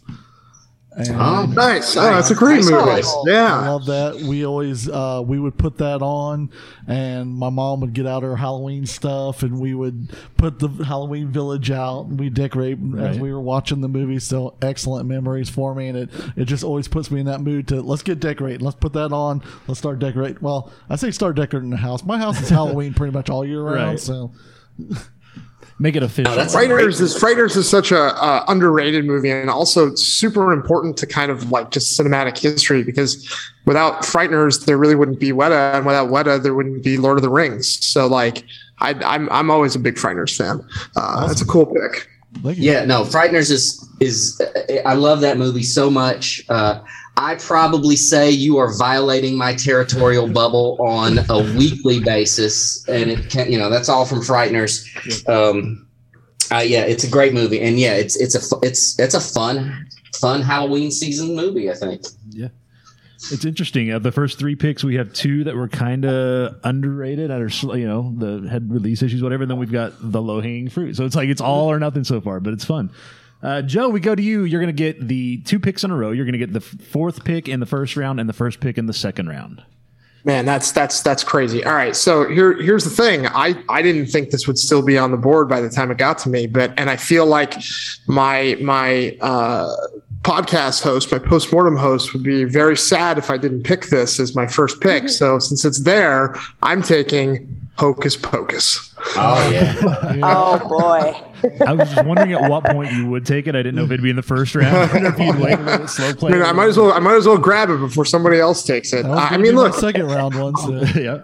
Yeah, Hocus. Look, well, Mick Mick wrote Hocus Pocus, and obviously, you know, Mick and I are are, are pals. But uh, um, you know, aside from that reason, I just think it's a magical movie. I mean, like, look, I was really young when it came out, and uh, just grew up with the movie, and it's been so wonderful to watch as you know Disney Channel and Freeform have turned it into this modern Halloween classic. And you know, I mean, in terms of money that the franchise generates now, I'm sure it even probably rivals John Carpenter's Halloween.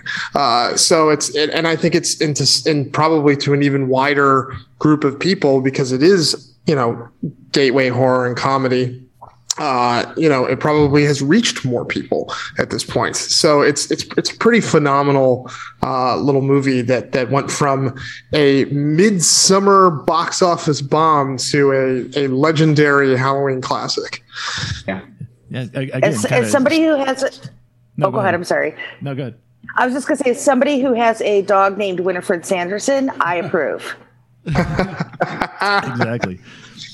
Yeah. It, again, another one that's kind of you know wasn't a huge success when it was released, but has turned into kind of that cult. You know, it, this stands for the season kind of film. So a good pick. Very good. And then you've got a second pick back to back on this.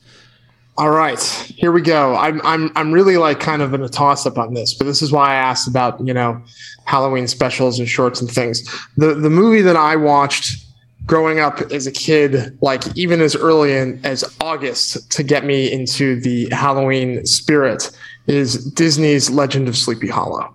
Uh, one half of Mr. Toad and Ichabod.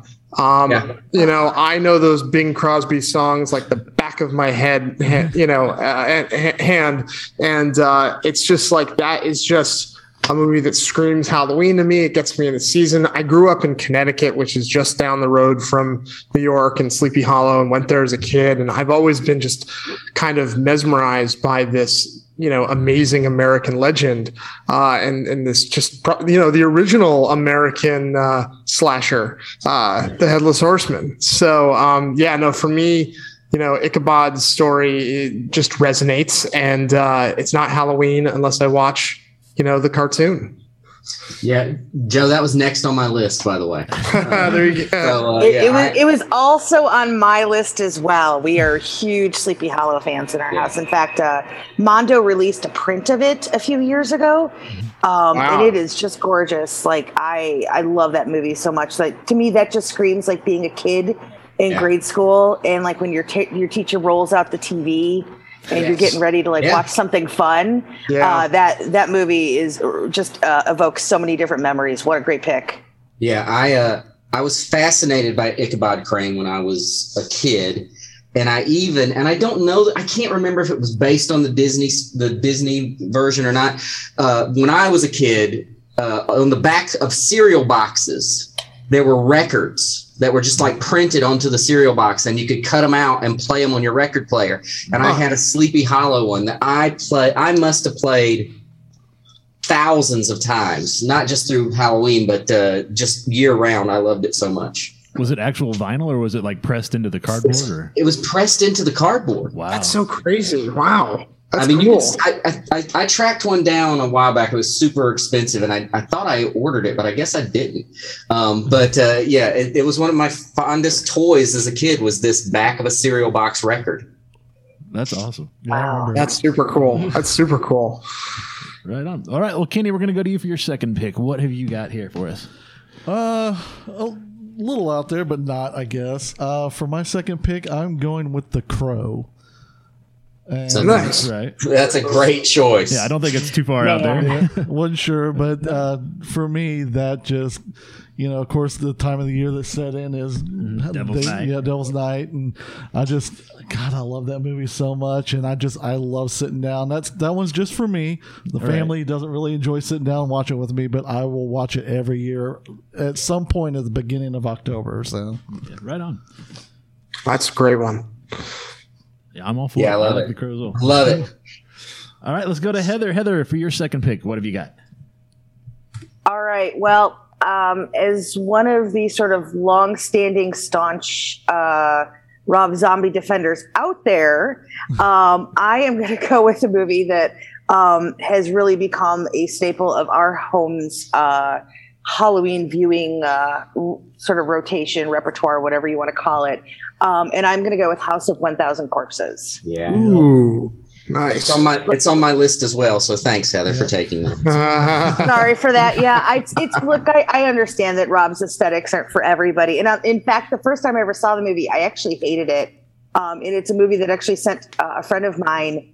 Basically, she's been on anxiety medication ever since. wow. Um, Wow. She had like a, a huge panic attack in the theater and had to leave, and that I think probably marred that first viewing experience. And then Yeah. I rented it the following October, and then I was like, "Oh wow, okay." And I mean, I get it; it's full of references, and it's him riffing on like Texas Chainsaw 2 and and everything. But I, there's just such a mood to that movie um, Totally. that I really love. It's it's basically if you wanted to have Texas Chainsaw Massacre set on Halloween Right. um, you know, and it's it's just got some really great visuals. Um, and you know, I, we pair it with another movie, but I will say I do think it's fascinating that a lot, like almost, I would say at least eighty percent of his movies are set around the holiday of Halloween. yeah. Um, whether Yeah. they're the Halloween movies themselves or Lawrence his other stuff.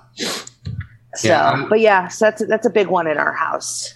You know, I, I I don't know if this I don't know if Devil's Rejects will will come up, and I'm just going to use this as a quick quick aside. When I wa- when I watched the Devil's Rejects for the first time, which I, I actually think is Rob Zombie's masterpiece in my opinion, but uh, when when I saw it for the first time, uh, I watched it at home, and my ex girlfriend at the time was so messed up from that movie. Heather speaks to your friend who's on anxiety medicine from from House of a Thousand Corpses.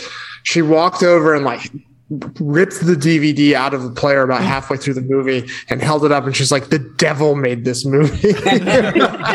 You should say actually it was the Devil's Rejects who made this. movie. yeah.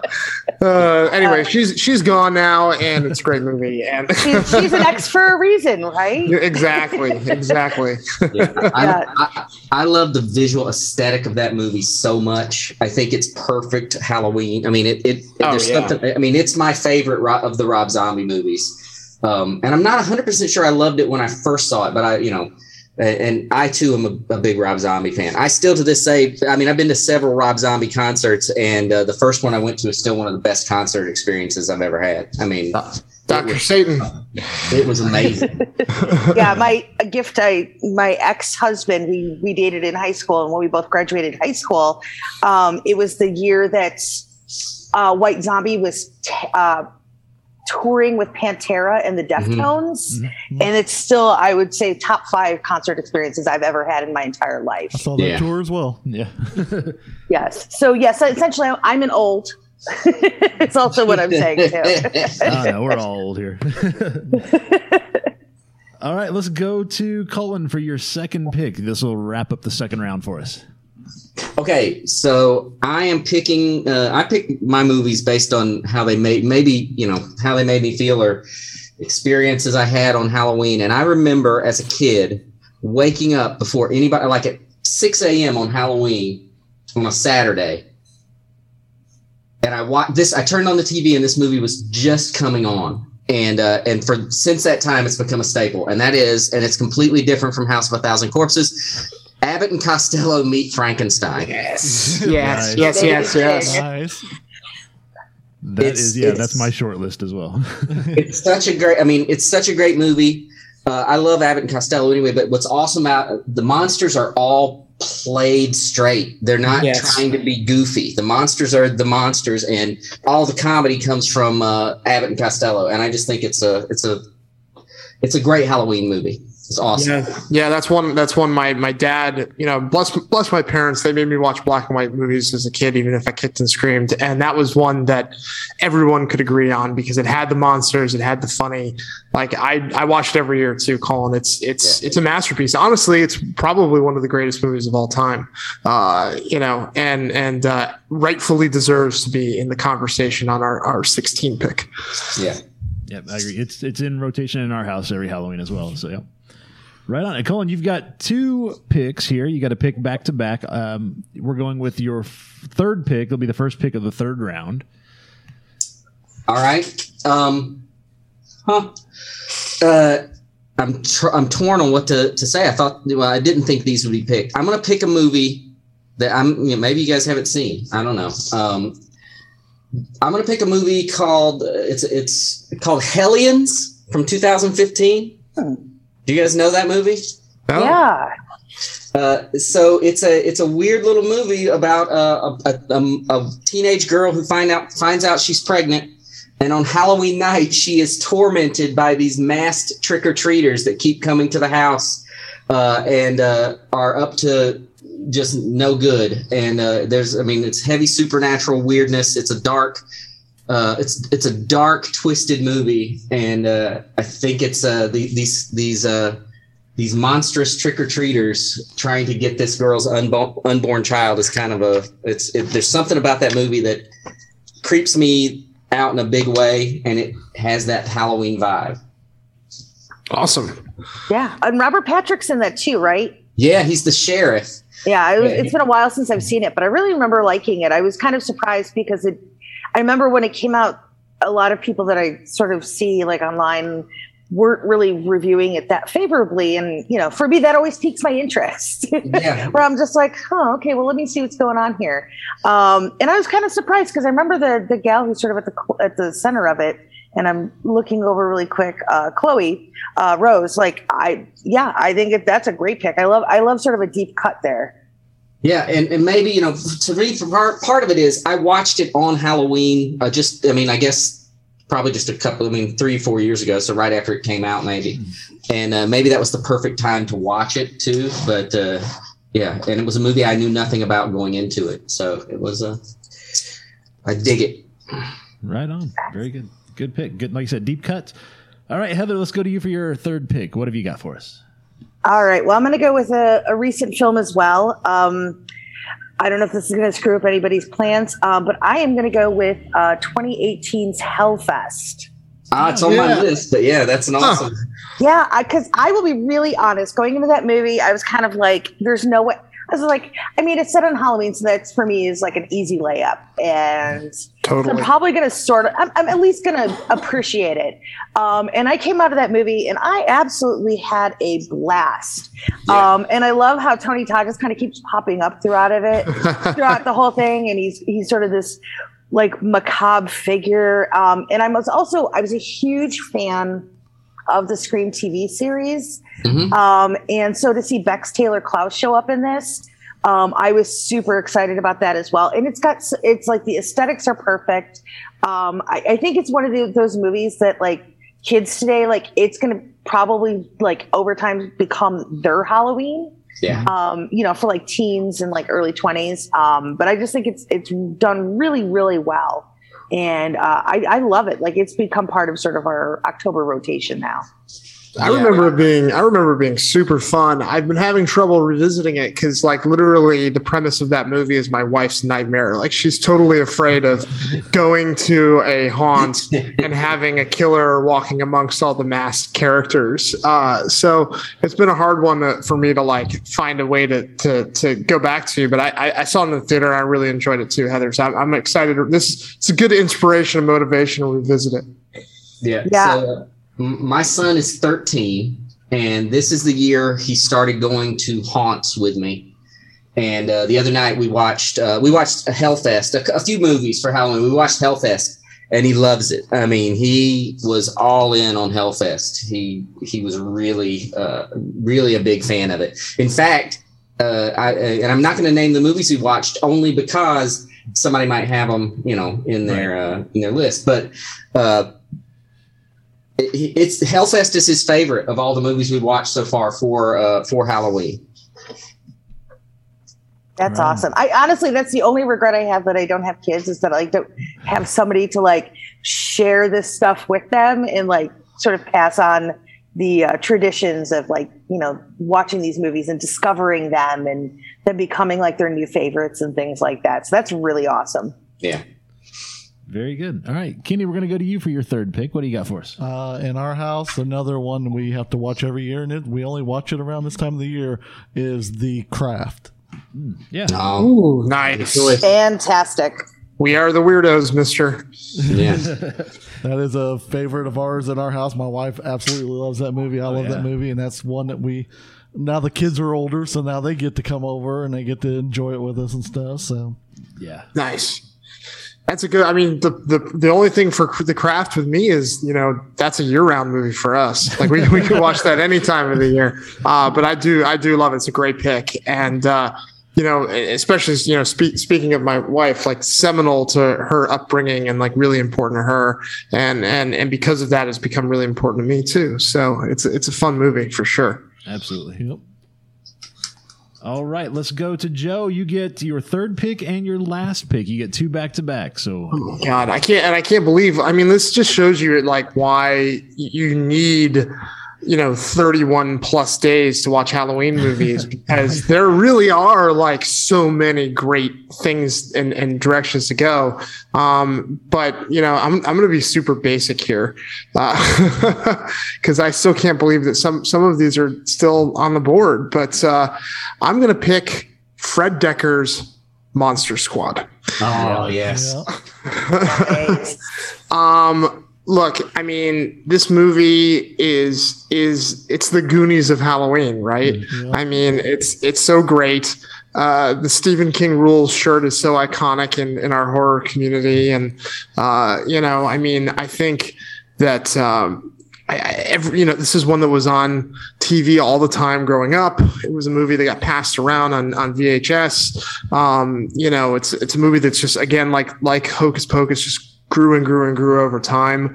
You know, I thought the documentary that came out a couple of years ago that that Andre and Henry did, uh, Wolfman's Got Nards, really captured the the magic and the spirit of just what is a really fun Halloween movie. I mean, like you speak to, uh, you know, you know, you speak to Abbott Costello, meet Frankenstein. I mean, here's here's kind of that same premise of taking and treating the monsters in a really, you know, uh, respectful way, but marrying them with an entirely different genre, and it works wonderfully, in my opinion.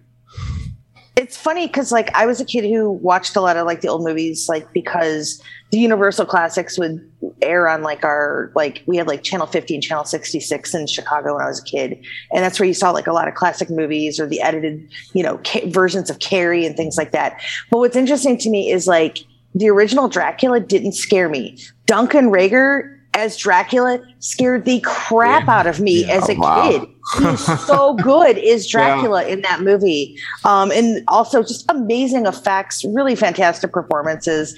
Uh, that was a huge one when I was a kid. I wanted to be in the monster. I mean, we all wanted to be in the Monster Squad. We, I mean, I mean, that's. I think that's why we've all latched on the horror, right? So we want to that- be in the Monster Squad. that Dracula, and I still that scene. I remember just. Uh, I thought it was the coolest Dracula had ever been, and the most dangerous Dracula had ever seen been to me. In that scene where he's walking through the police, and the police are coming up and attacking him, and he's just taking them out so easily, left and right. Uh, to me, was the coolest Dracula has ever appeared. Uh, and it's also to me my favorite. and My favorite, you know, my favorite monster being, you know, the Gill Man. Uh, it's still my favorite design of the Gill Man. Is that that movie? Yeah, that was, uh, and that was Steve Wang and uh, Matt um, Rose Yeah. who did that, which is incredible work. That is one kind of speaking to what uh, Cullen was talking about earlier. I remember loving that movie growing up, but it had been a couple of decades since I had revisited it. And when my kids, my older kids who are now in high school, but when they were younger, I was like, well, when's the right time to show them this movie that I loved so much when I was growing up? Um, so I did the, I'm going to get the, the DVD from Netflix back in those days and watch it ahead of time just to make sure. And that was the one at, you know, four and five years old. I was like, yeah, not yet. we'll get there. you gotta revisit those every once in a while without the kids home, uh, just to make My sure. uh, my my my best friend from high school, his little boy just turned five, and he's super into Marvel stuff. Uh, and I I also recognize the irony of Joe Russo talking about Marvel stuff, but here we go anyway. Uh, and he showed him the What If show, and uh, and and when they got to the zombie episode, apparently seeing all of his favorite superheroes turned into dead flesh eating zombies just scarred him for life, and now he's worried dad is going to be a zombie, and so anyway, that's that's a roundabout way of me saying I think you made the right decision about not showing your kids Monster Squad at four or five years old. yeah, yeah. I, for- I just I didn't remember it playing as mature as it was. I guess I thought it was younger. Anyhow, let's go to Joe for your last pick. We're in the last round, so everybody's got their last picks ready. Joe, what have you got for us? All right. Well, again, this might be me like cheating the system a little bit, but because it's probably more of a short film than anything. But like, there are a couple short films that I can't not go through Halloween season without watching, and probably the the the one that sticks with me the most because I can relate to Linus so well is "It's a Great Pumpkin," Charlie Brown. Uh, it's it's you know I mean like I want the Great Pumpkin to come visit me on Halloween nights. Like I I feel like you know I have to hold true my my Halloween traditions, almost like in Trick or Treat. Like you know we've we've really started the uh, we won't let the pumpkin go out before midnight. You know, uh, like like little things like that. I feel like make Halloween, and I think it's Great Pumpkin. Watching it is is one you know tradition that I can't not get away with, and it's not Halloween if I don't watch it at some point during the season. Yeah, Nice. I- That's a good Yeah. choice. Yep. Yeah, we have to watch it too. That's just Oh yeah. that's a given. Yep. All right, Kenny, your last pick. What do you got for us? Uh, I was torn between what I wanted to do, but I thought I'd mix it up and I would throw out an animated show as well. And for Okay. our house, we uh, it, it's one we can watch any time of the year, but we specifically wait till around this time, and it's uh, Coraline. Coraline, right? Oh yeah, great one. And I don't Love know why Coraline. that show's creepy, but cute. And It's super creepy. Are you kidding? So The uh, buttons was for something I was like, "Whoa, the kids like this?" Because my wife let them watch it when they were younger. I was like, "And I get in trouble for stuff?" Like, okay. Coraline's good. Coraline's a great entry, I think, into that because like we went and saw Paranorman in the theater, and I ended up sitting with my daughter for the second half of it in the lobby. But I think Coraline's kind of a good gateway to like, hey, things can be creepy and scary and spooky, but still be safe, still be fun, still be enjoyable. So Yeah. yeah, I think it's a good gateway. Right on. All right, Heather, let's go to you for your final pick. What do you got for us? Oh my gosh, I can't believe we only get one more. I have like 20 more. um, Have a bunch. um, I'm gonna go. I'm gonna go with a little more obscure for my final one.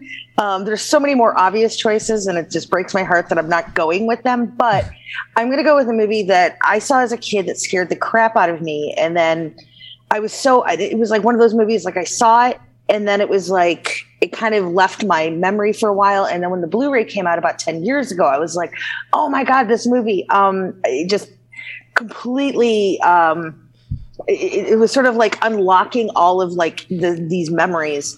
Um, so I'm going to go with the 1981. It was a made-for-TV movie called Dark Night of the Scarecrow Oh yeah. Yep. and um, it features incredible performances from from Larry Drake and Charles Durning in it is so gosh darn creepy in this movie. Um, he is fantastic, and it has one of my favorite visuals. I don't often change my profile picture on Twitter. Um, Madeline Kahn lives there forever. Um, but for a few Halloweens, I actually had there's a, a scene when Charles Durning comes upon a Halloween party and he's watching from the outside in, and he happens to just come right behind him, uh, um, sort of like a Halloween cutout in the window, and it's so perfect.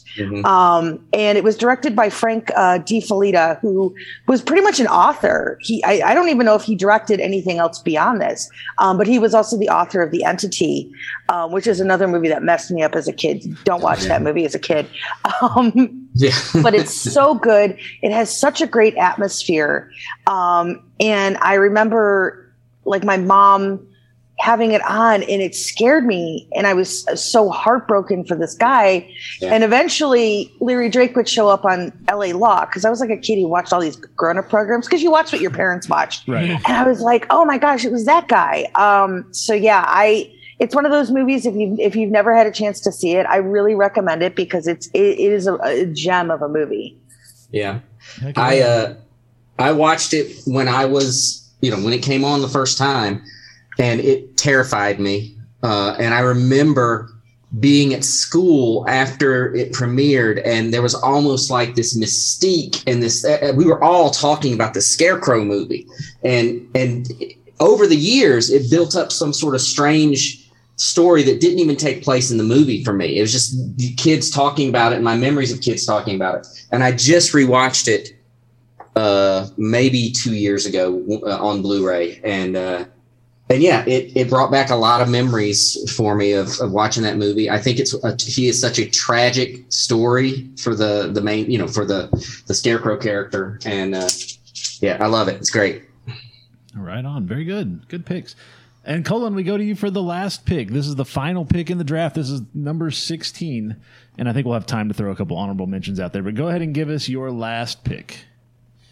So I'm s- I'm ending where I start where I started. So I'm ending with another anthology movie, um, and this one is Tales of Halloween from 2015. Nice.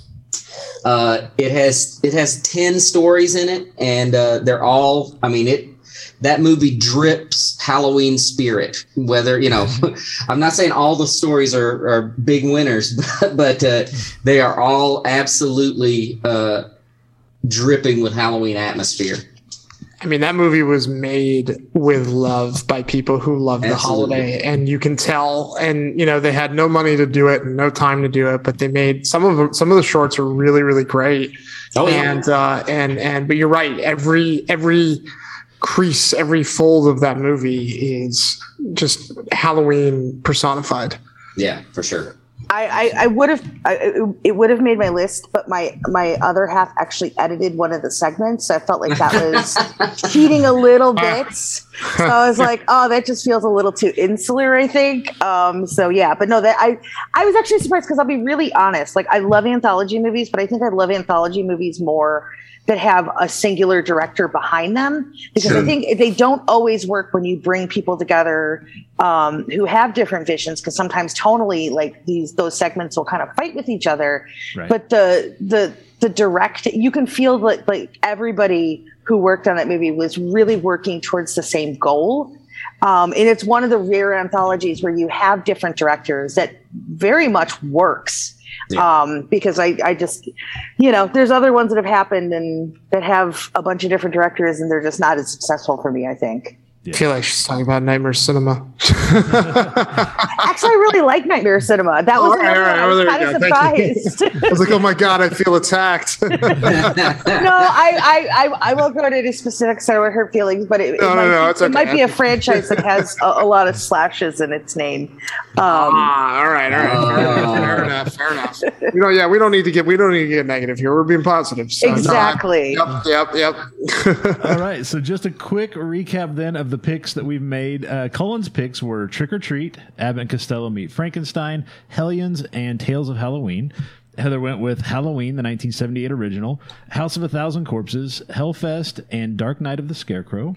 Kenny went with The Frighteners, The Crow, The Craft, and The Coraline. I had to throw a "the" in there because you had every other Z. Very nice. And Joe went with Hocus Pocus, Legend of Sleepy Hollow, the animated uh, Disney version, Monster Squad, and It's the Great Pumpkin, Charlie Brown. What did we leave on the table that has to be mentioned? Oh man, you know, I you know one for me was I went back and forth a lot about this, but Sleepy Hollow, uh, the Tim Burton Sleepy Hollow, that's that's become a real perennial for me ever since I saw it. It took me a little bit to like rectify my relationship with it versus, um, you know, the the Disney cartoon, but like. Right. I love it. I mean, it's it's it's a fun little procedural written by Evan. Uh, I'm sorry, Andrew Kevin Walker, and and directed by Tim Burton. And the visuals are just. I mean, it's like a live action Nightmare Before Christmas, like pumpkins everywhere. I don't know. It's it's great to me.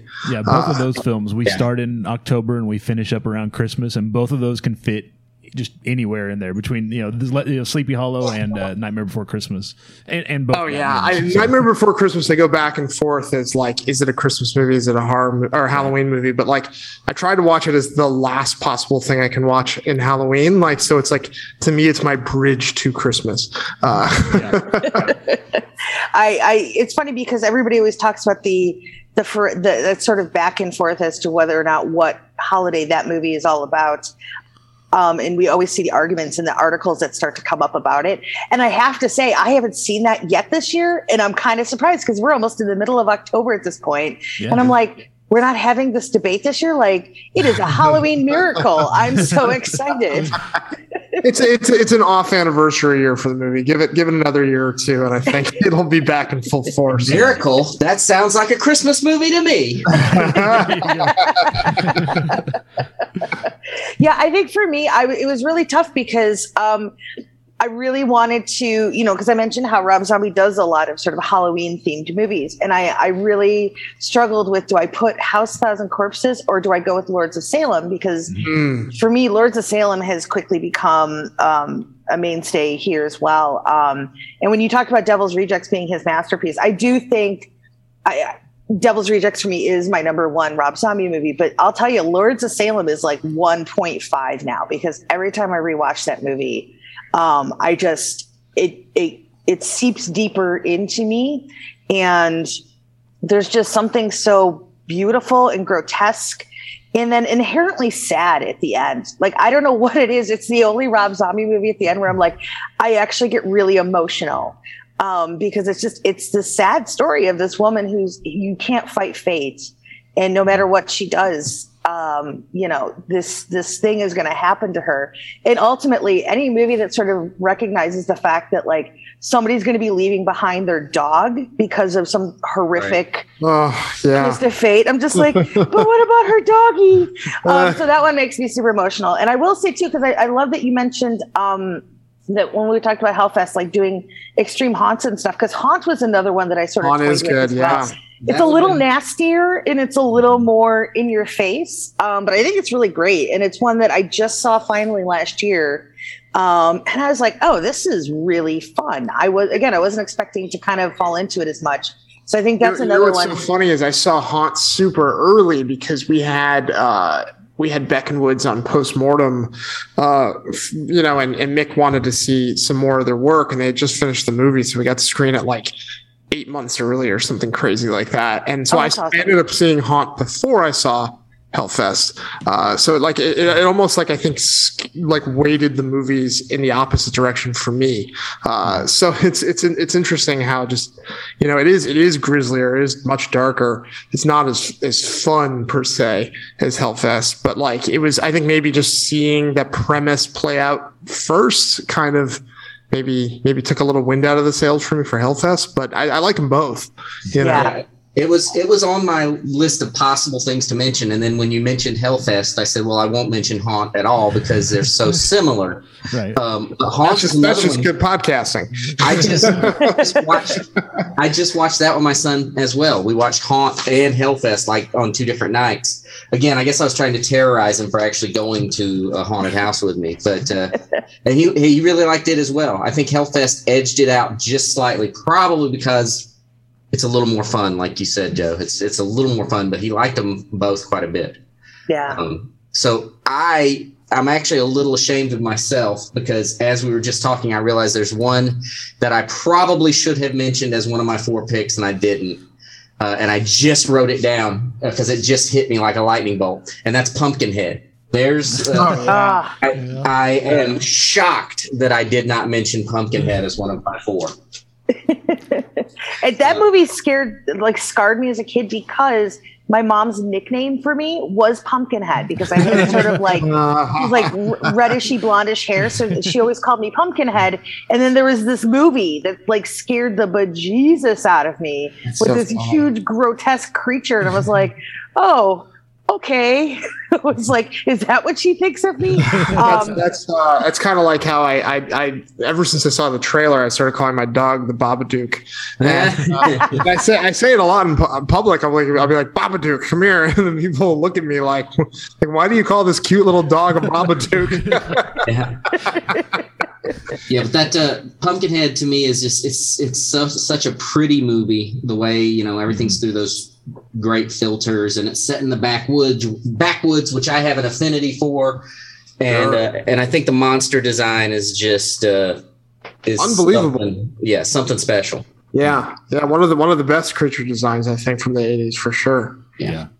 How about you, Kenny? Do you have any on your list that you need to bring up? I had several, but I one that I've ever since I was a little kid watching the old black and white werewolf movies and stuff like that. Um, the uh, American Werewolf in London Oh, was Oh, yeah. one that I remember seeing as a little kid. I wasn't supposed to see it. I was in. we were at the drive-in. I was supposed to be sleeping in the car, but I remember the the kids my age that did get to see it for whatever reason.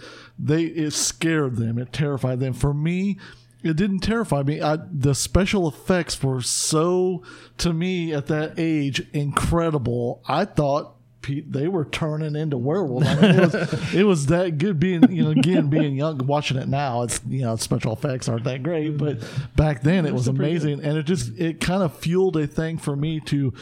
Uh, a lifelong session with special effects and how do they do stuff and everything like that. So it, that's a movie that I don't mind watching over and over again, just because it brings back those good memories. Yeah. I think the only thing that you guys didn't mention that would have probably been my number one pick, um, but it's probably more for personal reasons. I have a, a October wedding anniversary, and the it just so happened when my wife and I the first date not date because you know when you're kids it's date but it's not a date. Uh, we watched young frankenstein Yeah. and then on the night Yeah. before our wedding, we got a DVD player and we bought a DVD of Young Frankenstein. And so it has become a perennial, like, hey, you know, our anniversary is on the 20th. So this time of the year, we always watch it. And the kids are to the point where they can quote it now and they're kind of sick of it a little bit. And we're like, no, no, that's a good thing. Yeah. It's, it's one of those, you know, shared way, the love language, I guess, in our household because we can say it and every, you know, everybody riffs on the, the lines and stuff. But I think that's the only. Taffeta, one- darling, taffeta. Yeah, uh, stay yeah, close that's to that the is that candles is one with. Yep, that's one with my wife and I too. And uh, no, that movie means so much to me. And actually, in college, I wrote a paper. Uh, we when we read Frankenstein, I wrote a paper arguing why Young Frankenstein is actually the most faithful adaptation of the book. Uh, I wish I could go find that paper. It'd be really funny to like revisit it. But, but uh, um, but yeah, no, I, I adore Young Frankenstein. I adore all the Frankenstein movies. I mean, actually, one of my favorites of the original run is Son of Frankenstein. Yes, I actually think Son of Frankenstein is probably the most connected to Young Frankenstein in a way. Absolutely, absolutely. It's I mean, Young Frankenstein is literally spoofing on uh, uh, Son of Frankenstein, and and I love both of those movies. They're like two sides of the same coin. And uh, no, I mean I think Young Frankenstein is I I- you know I think it's Mel Brooks' best movie by you know Yeah. by head and shoulders. I, I just love it. Uh, Yeah. Yeah, it's awesome. Well, guys, I appreciate you taking the time to be here today. Let's talk just a little bit about where folks can find you, what you guys have going on. We'll start with Heather because Heather's book dropped this week. Uh, tell us a little bit about because I know Kenny was talking special effects, but let's kind of go to the expert here. Heather, tell us a little bit about the book, how the book came together, kind of your passion, how your love of uh, special effects got started, Ma- magic, monsters, makeup, the whole nine yards.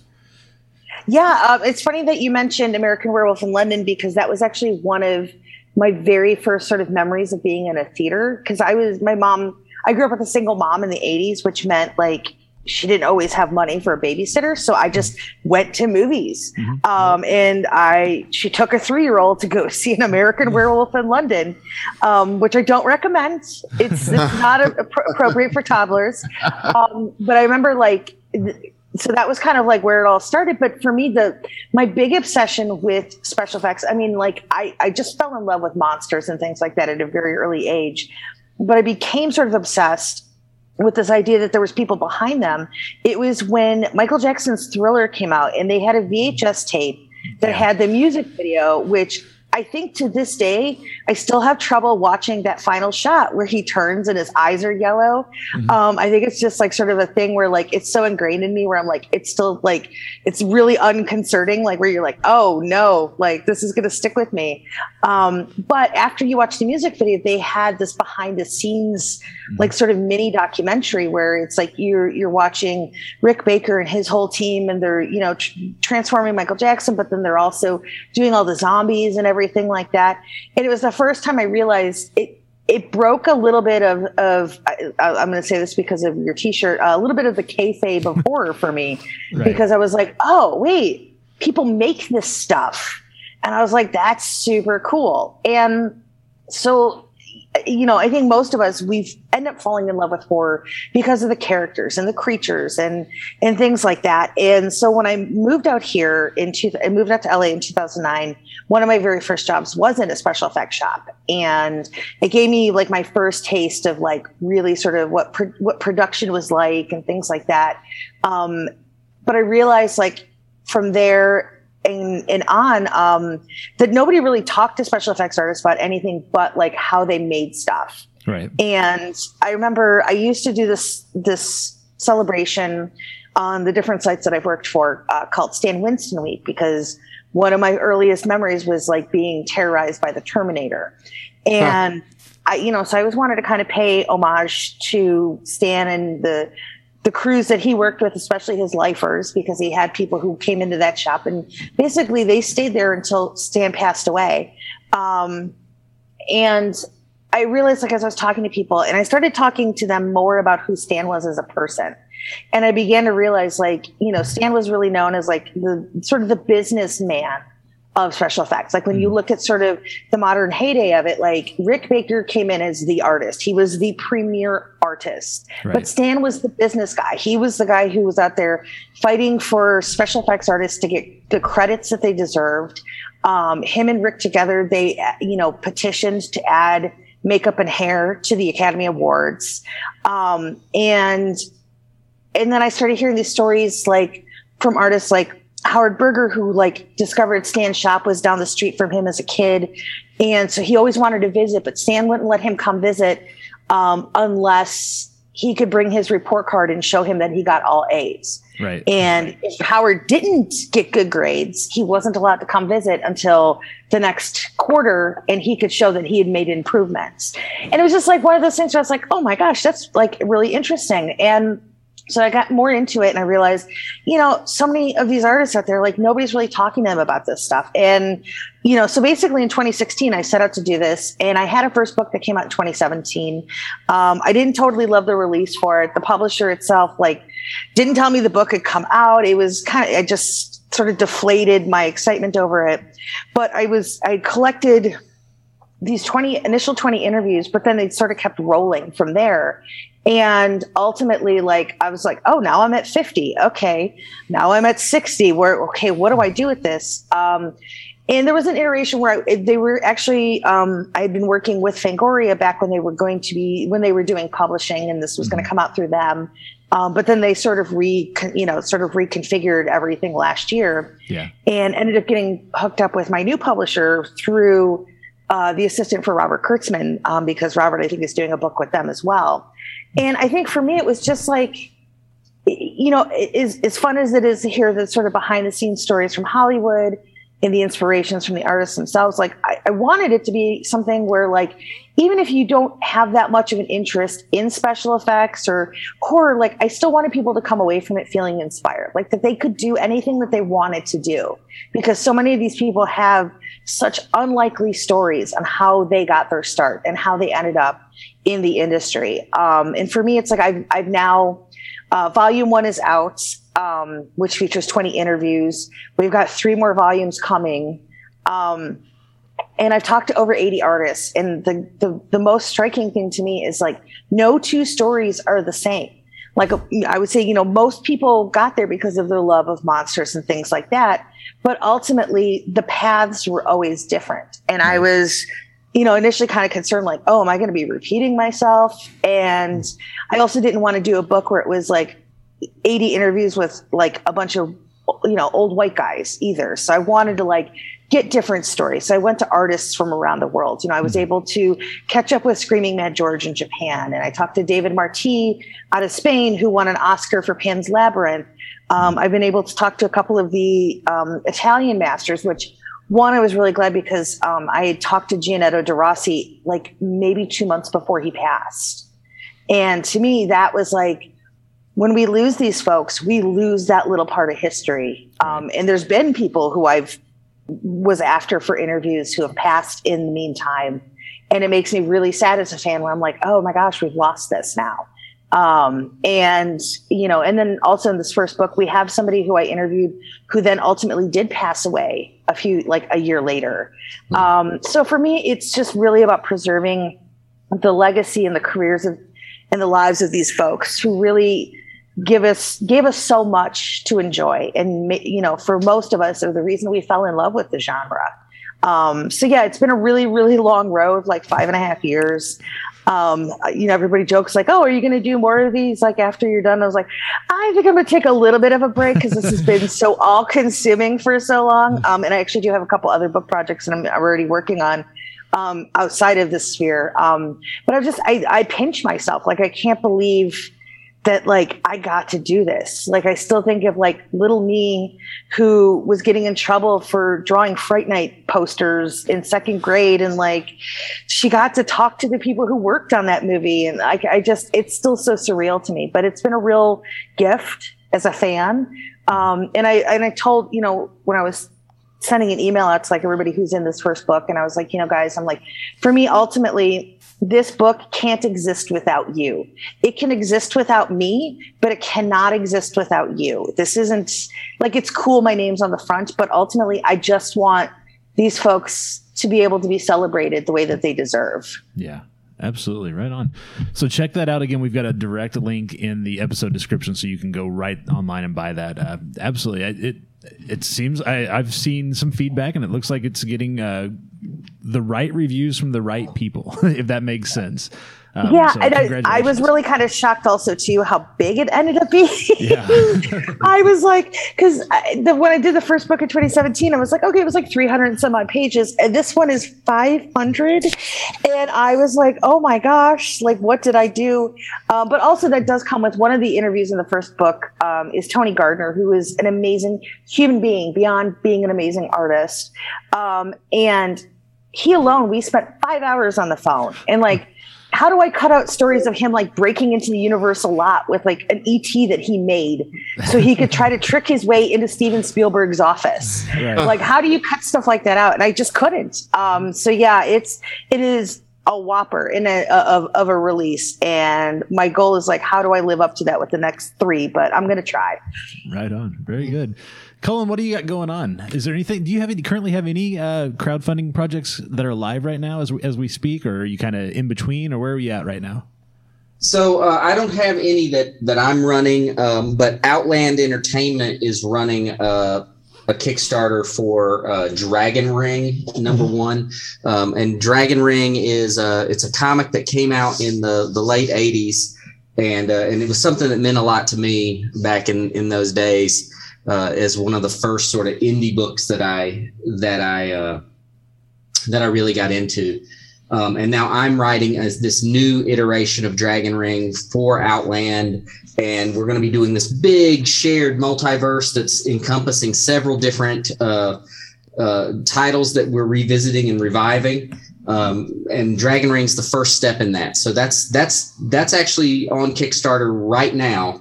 Um, so uh, that's out there. And then, you know, other than that, I've got a lot of, you know, I've, I've got a number of books that are currently coming out. I have the last book you'll ever read from Vault. Uh, that's uh, that's coming out uh, right now. Uh, Basilisk from uh, from Boom is is coming out right now. Both, you know, are are horror horror themed, you know, comics of different, you know, different sorts. And then really for Halloween, uh, the book that I would I would definitely point people to that I have out that right now is The Ghoul Next Door, uh, and it's a it's a middle reader graphic novel. It is written for kids, but it is a horror story. I mean, it's and it's about a, a kid who finds out that there are ghouls living in the cemetery that's next to his house, and uh, and he befriends one of these ghouls. Uh, and they go on numerous misadventures through their town and into the underworld. Uh, it's written for kids uh, spooky adults will like it as well. Um, it is uh, it's a fun book. Uh, a sequel is coming out, uh, I guess, next year. We just uh, Cat Farris, the the amazing artist on the book, just wrapped up. I think this morning, just wrapped up all the art for book two. Um, uh, but uh, yeah, if if you have a kid who likes sort of spooky stories, um, or you are a kid at heart who likes spooky stories, this is the book for you. There's a there's you know it's a like I said it even though it's for kids I didn't I wanted it to be a horror story uh, that kids could enjoy. Right on. Now, did I, maybe I'm misremembering? Were you a part of the Mad Cave Studios anthology Halloween uh, anthology book as well this year? Yeah, I had a I had a story in it. Um, that's the one that's all based on uh, on fairy tales, on Right. grim fairy tales. And yeah, I had a I have a, a twenty page story in that that's uh, that's based on um, it's based on a fairy tale. To be honest, I wasn't super familiar with. The artist on the story told me about it, and we just uh, it's called the the Devil and His Granddaughter. Uh, so our it's sort of a modern take on this uh, this sort of obscure, more obscure uh, fairy tale. Uh, that's that's pretty grim to begin with, and we just made it more. We just made it a little darker and more grim. right on. Yeah, we uh, we we like the Mad Cave guys. We've had Mark and them on a few times. So right Oh, on. sure. Yeah. And Joe, what have you got going on? Oh man, uh, you know, I'm I'm I uh, found a book a couple years ago, and uh, the movie's actually shooting right now. Um, I'm a, I'm a I'm a producer on it. Um, it's Peter Farrelly's next movie. It's called The Greatest Beer Run Ever, uh, and that stars Zac Efron and Russell Crowe. Uh, so I'm kind of still a little starstruck that I'm even attached to that project in a small way. Uh, but that's that's pretty exciting, and that's shooting in Thailand. Uh, and I'm in post production on a script I wrote that was featured on the the Blood List. Um, it was that's that's like the best horror scripts of the year that execs vote on, and um, Alejandro Brugues directed it at uh, Netflix, uh, which was really fun to reunite with him because we did Nightmare Cinema together, and uh, I saw a cut of it last week, and it's super fun. Um, and uh, you know, hopefully it'll be out sometime. I think it's either like summer or fall next year. So I'm excited for people to to see what he, you know, he wrought from my screenplay. So right on. I think other than Kenny and I, everybody's got something streaming right now for the holiday season as well. So it, The Empty Man is streaming on HBO Max. Uh, uh, Nightmare Cinema is streaming on Shudder. Uh, in Search of Darkness, part Volume Two, Part Two is uh, streaming on Shudder as well. In case anybody uh, was a part of that that didn't mention it. Heather. Yes, I was. Heather. Yeah. Also, Yes, you can I- see uh, you can see a T-shirt I bought Mick that he's wearing in uh, in Search for Darkness. there you go. right on. Well, again, guys, I know you guys are all busy. I know it's a busy time for, of year for everybody, so uh, we can't thank you enough. We appreciate everybody b- taking the time to be a part of this today. I hope you guys had a good time. Uh, we'll we'll try to get together and do this again another time. Yeah. Thanks for having us. Absolutely, yeah. Thanks, guys. All right, so thanks again to Heather, to Cullen, and to Joe for joining us for that. Uh, yeah, some some fun picks, some movies that we all know, some movies maybe that uh, you haven't heard of before or haven't seen in a while. So be sure to check those out. If you need inspiration, uh, there it is. There's an hour of inspiration. Find a movie to watch uh, to get yourself in the Halloween spirit this year. That was a lot of fun. I enjoyed that. It is. Well, we want to know what are the movies that get you in the Halloween spirit. That's our pop quiz. We're going to leave it up there for one more week. Uh, that pop quiz is live right now. You can vote on Facebook and Twitter by searching for and following us at PGTC Podcast. The pop quiz is pinned right to the top of those pages, so you cannot miss them. Or you can call and leave a message on the hotline. Yes, you can. At 417 986 7842. We just might play your comments on an upcoming episode of the Pop Goes the Culture podcast. I will say this. Yeah. Nobody picked the thing. Nobody picked the thing. It's not a Halloween. That It's- is not. It's not a movie that gets them in the Halloween spirit. It gets me in the Halloween spirit. There are a few movies that are like, yeah, there's horror movies, but like they don't necessarily aren't Halloween movies. Right, There are yeah. a few of those. So yeah, that's a whole other draft Yeah, for a whole you- other day. Yeah, because you would be I get saying what stuff you're like saying. Nightmare on Elm Street and stuff like right, that. yeah. Like, well, that's not really yeah, Friday the Thirteenth is kind of a summertimey movie. Nightmare on Yeah. Elm Street's kind of anything. The Thing, I to me, The Thing is more like uh, The Thing and The Shining. For me, both are like January, February movies. yeah. because it's that cold, dreary, desolate. You know, you get a good like ice over or a good snowfall, and it's like those are the movies you pop in. Then for me personally, uh, like The Lost Boys, I love that movie. It's one of my top fives. That's But- an end of summer movie for me. that's- That's like you know. That's why I didn't pick it. Yeah, exactly. So you know, there's their movie Jaws is is a Fourth of July movie, horror movie. Um, so yeah, there that, that's a that's another draft someday. Horror movies that are not Halloween movies. I think that that could be a fun draft someday. Coming up this week in entertainment and pop culture, Hasbro's PulseCon runs this Friday and Saturday. This is where it's an online event. They announce a ton of new toys featuring Transformers, Power Rangers, G.I. Joe, Star Wars, Marvel, Nerf, Ghostbusters, Fortnite, Hasbro Gaming, a whole lot more. This is kind of setting the scene for the holiday toy buying season and beyond. Some of these are, you And know, you get to hear a bunch of grown men complain about, there goes my wallet, there Yeah. goes my bank. It's like, you don't have to buy all of it.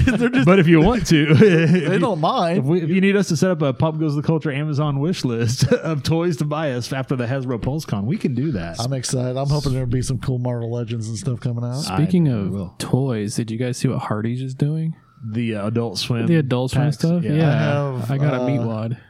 I've got uh, Pam and uh, Space Ghost. Yeah. You got I- Space Ghost? Yeah, I'll I trade want- you. he doesn't I want to trade it. I want uh, from Metalocalypse. I want Nathan Oh, I want those Explosion. too. if you guys get an extra Space Ghost or a Birdman, I would take either one of those off your Yeah. hands. You, Me you for might the- get my Space Ghost. I want a Murderface. For the price of a Hardee's meal, I will take the Space Ghost and the Birdman off your hands. There's a Murderface in there too. yeah, I think so. I think there's a Murderface. I don't. I, I could be wrong. I think each show just has one represent because there's a robot chicken Right. and uh, I can't think of the others. But I just I remember the shirts they were wearing, and I assumed that the, all the characters on the shirts are were what they had toy wise. So I don't know. I bet we could find out, but we're not going to. no, Well, I got a picture of all of them. Okay, well, there you go. Get back to us on that. Yeah. Uh, also, this weekend, Baltimore Comic Con, home of the Ringo Awards for comic book writers and artists, runs this weekend through Sunday. The Ringo winners will be announced on Saturday. We may have a spot for that in our top five next week. And for whatever reason, this weekend, Hallmark kicks off their Christmas movie season. All their new original films are premiering all weekend long because nothing says Hallmark Christmas movies like uh, you know October twenty second. so check out that. If and there are people who are you know we laugh because like you know really September first is the start of Halloween. There are people who are starting Christmas now. Yeah. well they got two from um, Aqua Teen. Got Frylock and Meatwad. There you go. This Friday, so putting this together and recording it when we are, this, this is not correct, but Dune is in theaters and on HBO Max this Friday. Actually, Dune released at 6 p.m. Eastern on Thursday night. So now they've got, not only are they doing it the same day that it's in theaters on HBO Max, but if you wanted to go to one of the early screenings, like a Saturday night, or a, sorry, Thursday night screening of Dune, you can actually now sit at home and watch Dune on Thursday night on HBO Max. But I'm sure it'll still take the top spot. I'm sure Denis Villeneuve loves that concept. I don't think he's thrilled about it No, unless not at all. I think he would be more okay with that idea if they would go ahead and greenlight part two because this is only part of the book. It's like what the first half of the book that they Yeah. filmed here. So um, yeah, I I I'm worried about this movie. Yeah. I'm worried. I'm not worried about this movie. I'm worried about getting a part two to finish out this book because I. With everything going on, and the pandemic, and make having to make so much money to get greenlit for, the, I I worry we're not going to get a second part. I wish they'd have filmed this whole thing as one and then just cut it. Released it. Yeah, cut it into parts one and two. Volume one, volume two. Would have been would have felt better about it. I'm actually going to watch it. Yeah, and I'm not really a big Dune fan, but I'm I want to watch it. I have a feeling we'll have discussions next week on next week's episode. That'd be my guess. Yeah. Ron's gone wrong in theaters. I like to call it Little Hero Six. Yep. is what it looks like. Yep. That's what this movie looks like. And Locke and Key season two hits Netflix this Friday. Saturday is National TV Talk Show Host Day because it's Johnny Carson's birthday. We decided to make a national holiday out of it.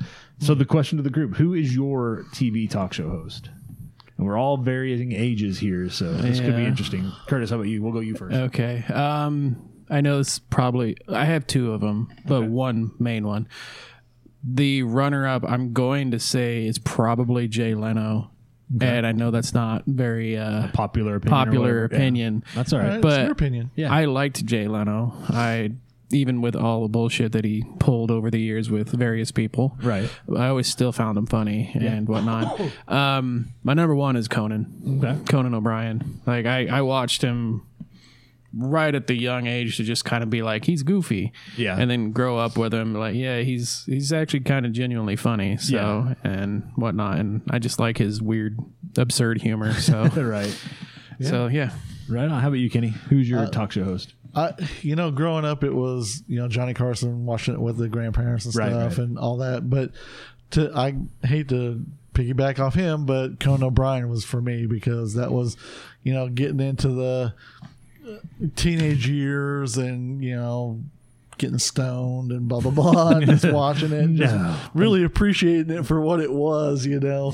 I i love it and that's what stays in my head. And that's who i would pick for They, they, I was watching some clips recently, um, and uh, there was one where they do like mascots for different schools, and I don't remember what school it was, but we got the something something Rhode Island Chewbacca stuck in a glory hole, and they wheel it out, and he's just, yeah, that's the kind of stuff you could expect from Cody. Yeah. yep Yeah. What I about think, you? I think for me, I want to say so. I- Like you, I've got a couple. Um, I kind of yes, Carson was always there, but that was always your grandparents' talk Yeah. show host. Um, I think the first time I actually started paying attention was with Letterman. yeah Um, but Letterman always had, uh, for lack of a better word to describe it, a little bit of a dark, almost cynical edge to it. And it was like that was he. There was a lot of good stuff in there, but every once in a while it was like he's just. You can see he's like you're going out in public with your ass showing, kind of thing. like you're kind of you're kind of being a dick here. Yeah. Um, so I think my number one is the guy who took some of that absurd comedy, but didn't have the cynicism, and it's going to be Conan O'Brien. So I think it's unanimous for the three of us at Yeah. least that Conan O'Brien is kind of the the guy. That's our talk show host. I, I would like to give a nice little shout out to Craig Ferguson. Craig Ferguson was fun. Yes. Ferguson was great. You know, I like Craig Kilborn too. Kilborn, yeah, I remember I, I that. dug Kilborn again. Another guy that had. Uh, I think he genuinely probably is kind of a narcissist, but he played the character Mm-hmm. of a narcissist really well to the point that you kind of dug some of the stuff he was doing. I think he probably has a little of that in him because you you don't get that without having a little of that in you. Right. But at the same time, he's just genuinely fun and funny too. So yeah, Did you guys ever see that interview Craig Ferguson did with Kate Mara? no. Yeah, when you when we We'll get to look done, that you up. have to look it up. Yeah, It's interesting. Craig Ferguson was pretty funny. Wait, Again, do- does Space Ghost count as uh, Yeah, Space Ghost? Space Ghost count? could I, be. I, yeah, I could- grew I up would with count Space it. Ghost Yeah, I too. would Yeah, count that, sure. yeah. sh- There we go. I got four of them. and then this Sunday, Curb Your Enthusiasm season 11 premieres on HBO. Holy cow! Next Monday, the Nintendo Switch Online Plus expansion pack launches. If you're a Nintendo Switch owner and you get the Nintendo Switch Online, that's where you pay like 20 bucks a year and you can play all the original Nintendo and Super Nintendo titles. Uh, for if you take that up from 20 bucks a year to like 50 bucks a year, you know, no small jump, but 50 bucks a year, you get your Nintendo games, your Nintendo Super Nintendo games. You also get uh, a selection of Nintendo 64 and Sega Genesis games. So if, if the retro gaming on your Nintendo Switch is something you're into, uh, that might be something that's on your radar. I like a lot of the Sega Genesis games. Yeah, there's a lot of fun stuff in there. And I guess they're even selling now like the wireless old school shaped controllers that will work with the Nintendo Switch Yeah. and stuff. So um, I don't know if I like them that much because those controllers are not that they're not inexpensive when you can play them on a Switch. But Yep. uh, but yeah, for people that are into that. Speaking of gaming, next Tuesday, Marvel's Guardians of the Galaxy releases on PC, PlayStation, Xbox, and the Switch. Holy cow! Have they done a bunch of promotion for that? They are that is they are going all in, everywhere. yeah, with the promotion. And then on Blu-ray and DVD next Tuesday, we've got The Suicide Squad and Don't Breathe 2, both hitting Blu-ray and DVD next Tuesday. Next Wednesday is National Black Cat Day. I've got one of those. I've got two. we don't let it outside this time of year. it Yeah. stays indoors because I mean it's probably like the candy bar thing. You know, check your kids' candy for razor blades. It's like Check your not, cat for razor blades. not blades? realistic. No, keep your cat inside because I guess there are statistics that show that black cats and white cats this time of year have a tendency to go missing uh, because folks are taking them and doing stupid shit with them. So, Oh, yeah. now they. Good luck. You want to come after our black lot- cat?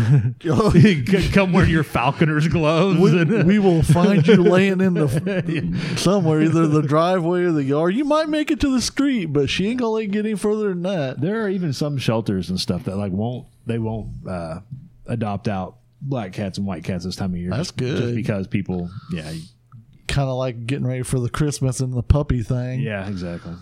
And next people. Thursday, Star Trek Prodigy series premieres over on Paramount Plus. That is the new animated Star Trek series, and Horror Noire debuts on Shudder. That is a anthology. I think it's six story anthology on Shudder. Hmm. Um, so those are worth checking out. Got some more stuff to watch after Creepshow. Yeah, you do. you Because gotta watch Creepshow's gonna wrap up first. next week too. Yeah. Yeah. And look for a new episode of the Pop Goes the Culture podcast next Friday in the podcast player of your choice. We'll talk a little bit more about what that might look like here in a minute. If you've enjoyed this episode or any episode of the Pop Goes the Culture podcast, please take a moment, leave a review on your preferred podcast player. It does not cost you a thing, and it really is one of the best ways to show your support for the show. That and word of mouth are the two best ways, really, that you can support the program. Use your mouth. Use it a lot. Use it in any way you can to support this show. Exactly. That's going to wrap it up What? for today. No, no, we're done. We're going to wrap it up. That's going to wrap it up for today's episode. Uh, I want to thank uh, Kenny and Curtis for being here this week. Uh, hopefully, Dusty will come back with some stories at least. If you're not going to be here, if you're out hunting, at least come back with a good hunting story when the next time you're back on the show. yeah. And we want to thank everybody. We want to thank our special guests for joining us, of course. Uh, Heather, Joe, and Cullen, thanks for being a part of the show. Yes. And thanks everybody for listening to the podcast whenever and wherever you are catching us. Again, my name is Joey Mills of the Pop Goes the Culture Podcast Network. We have a great network of podcasts. You can check that out over at popgoestheculture.com. Have a great weekend. We will catch you right back here next week for another brand new episode of the Pop Goes the Culture podcast. We are going to kick off Halloween weekend next weekend by next episode by playing a horror themed tabletop game. We'll talk more about that next week, but that'll be a lot of fun. Um, and you'll actually be able to watch us as we play. So if you uh, want to check us out on Facebook, the YouTube channel, and Twitch, um, next week that's going to be kicking off. We're going to record the podcast. We're going to play a game. We've got cameras set up. We got the audio set up, so you'll be able to watch as we play along. Uh, we're going to start that at eight Eastern, seven Central next Thursday. That would be the twenty eighth. And you can check out that episode in your podcast player next Friday. Um, that's what we've got going on in the next week or so. And I, there's a ton of stuff here, stuff to watch, movies. If you haven't, if you're looking for something to get you in the spirit, you got a list of movies now you can check out. A uh, ton of stuff going on. But uh, that's that's what's that's what's coming up in the next week or so. Hell yeah. Until then, be safe, be healthy, be happy. We'll talk to you later. See ya. Call the hotline. Stay, fr- stay frosty.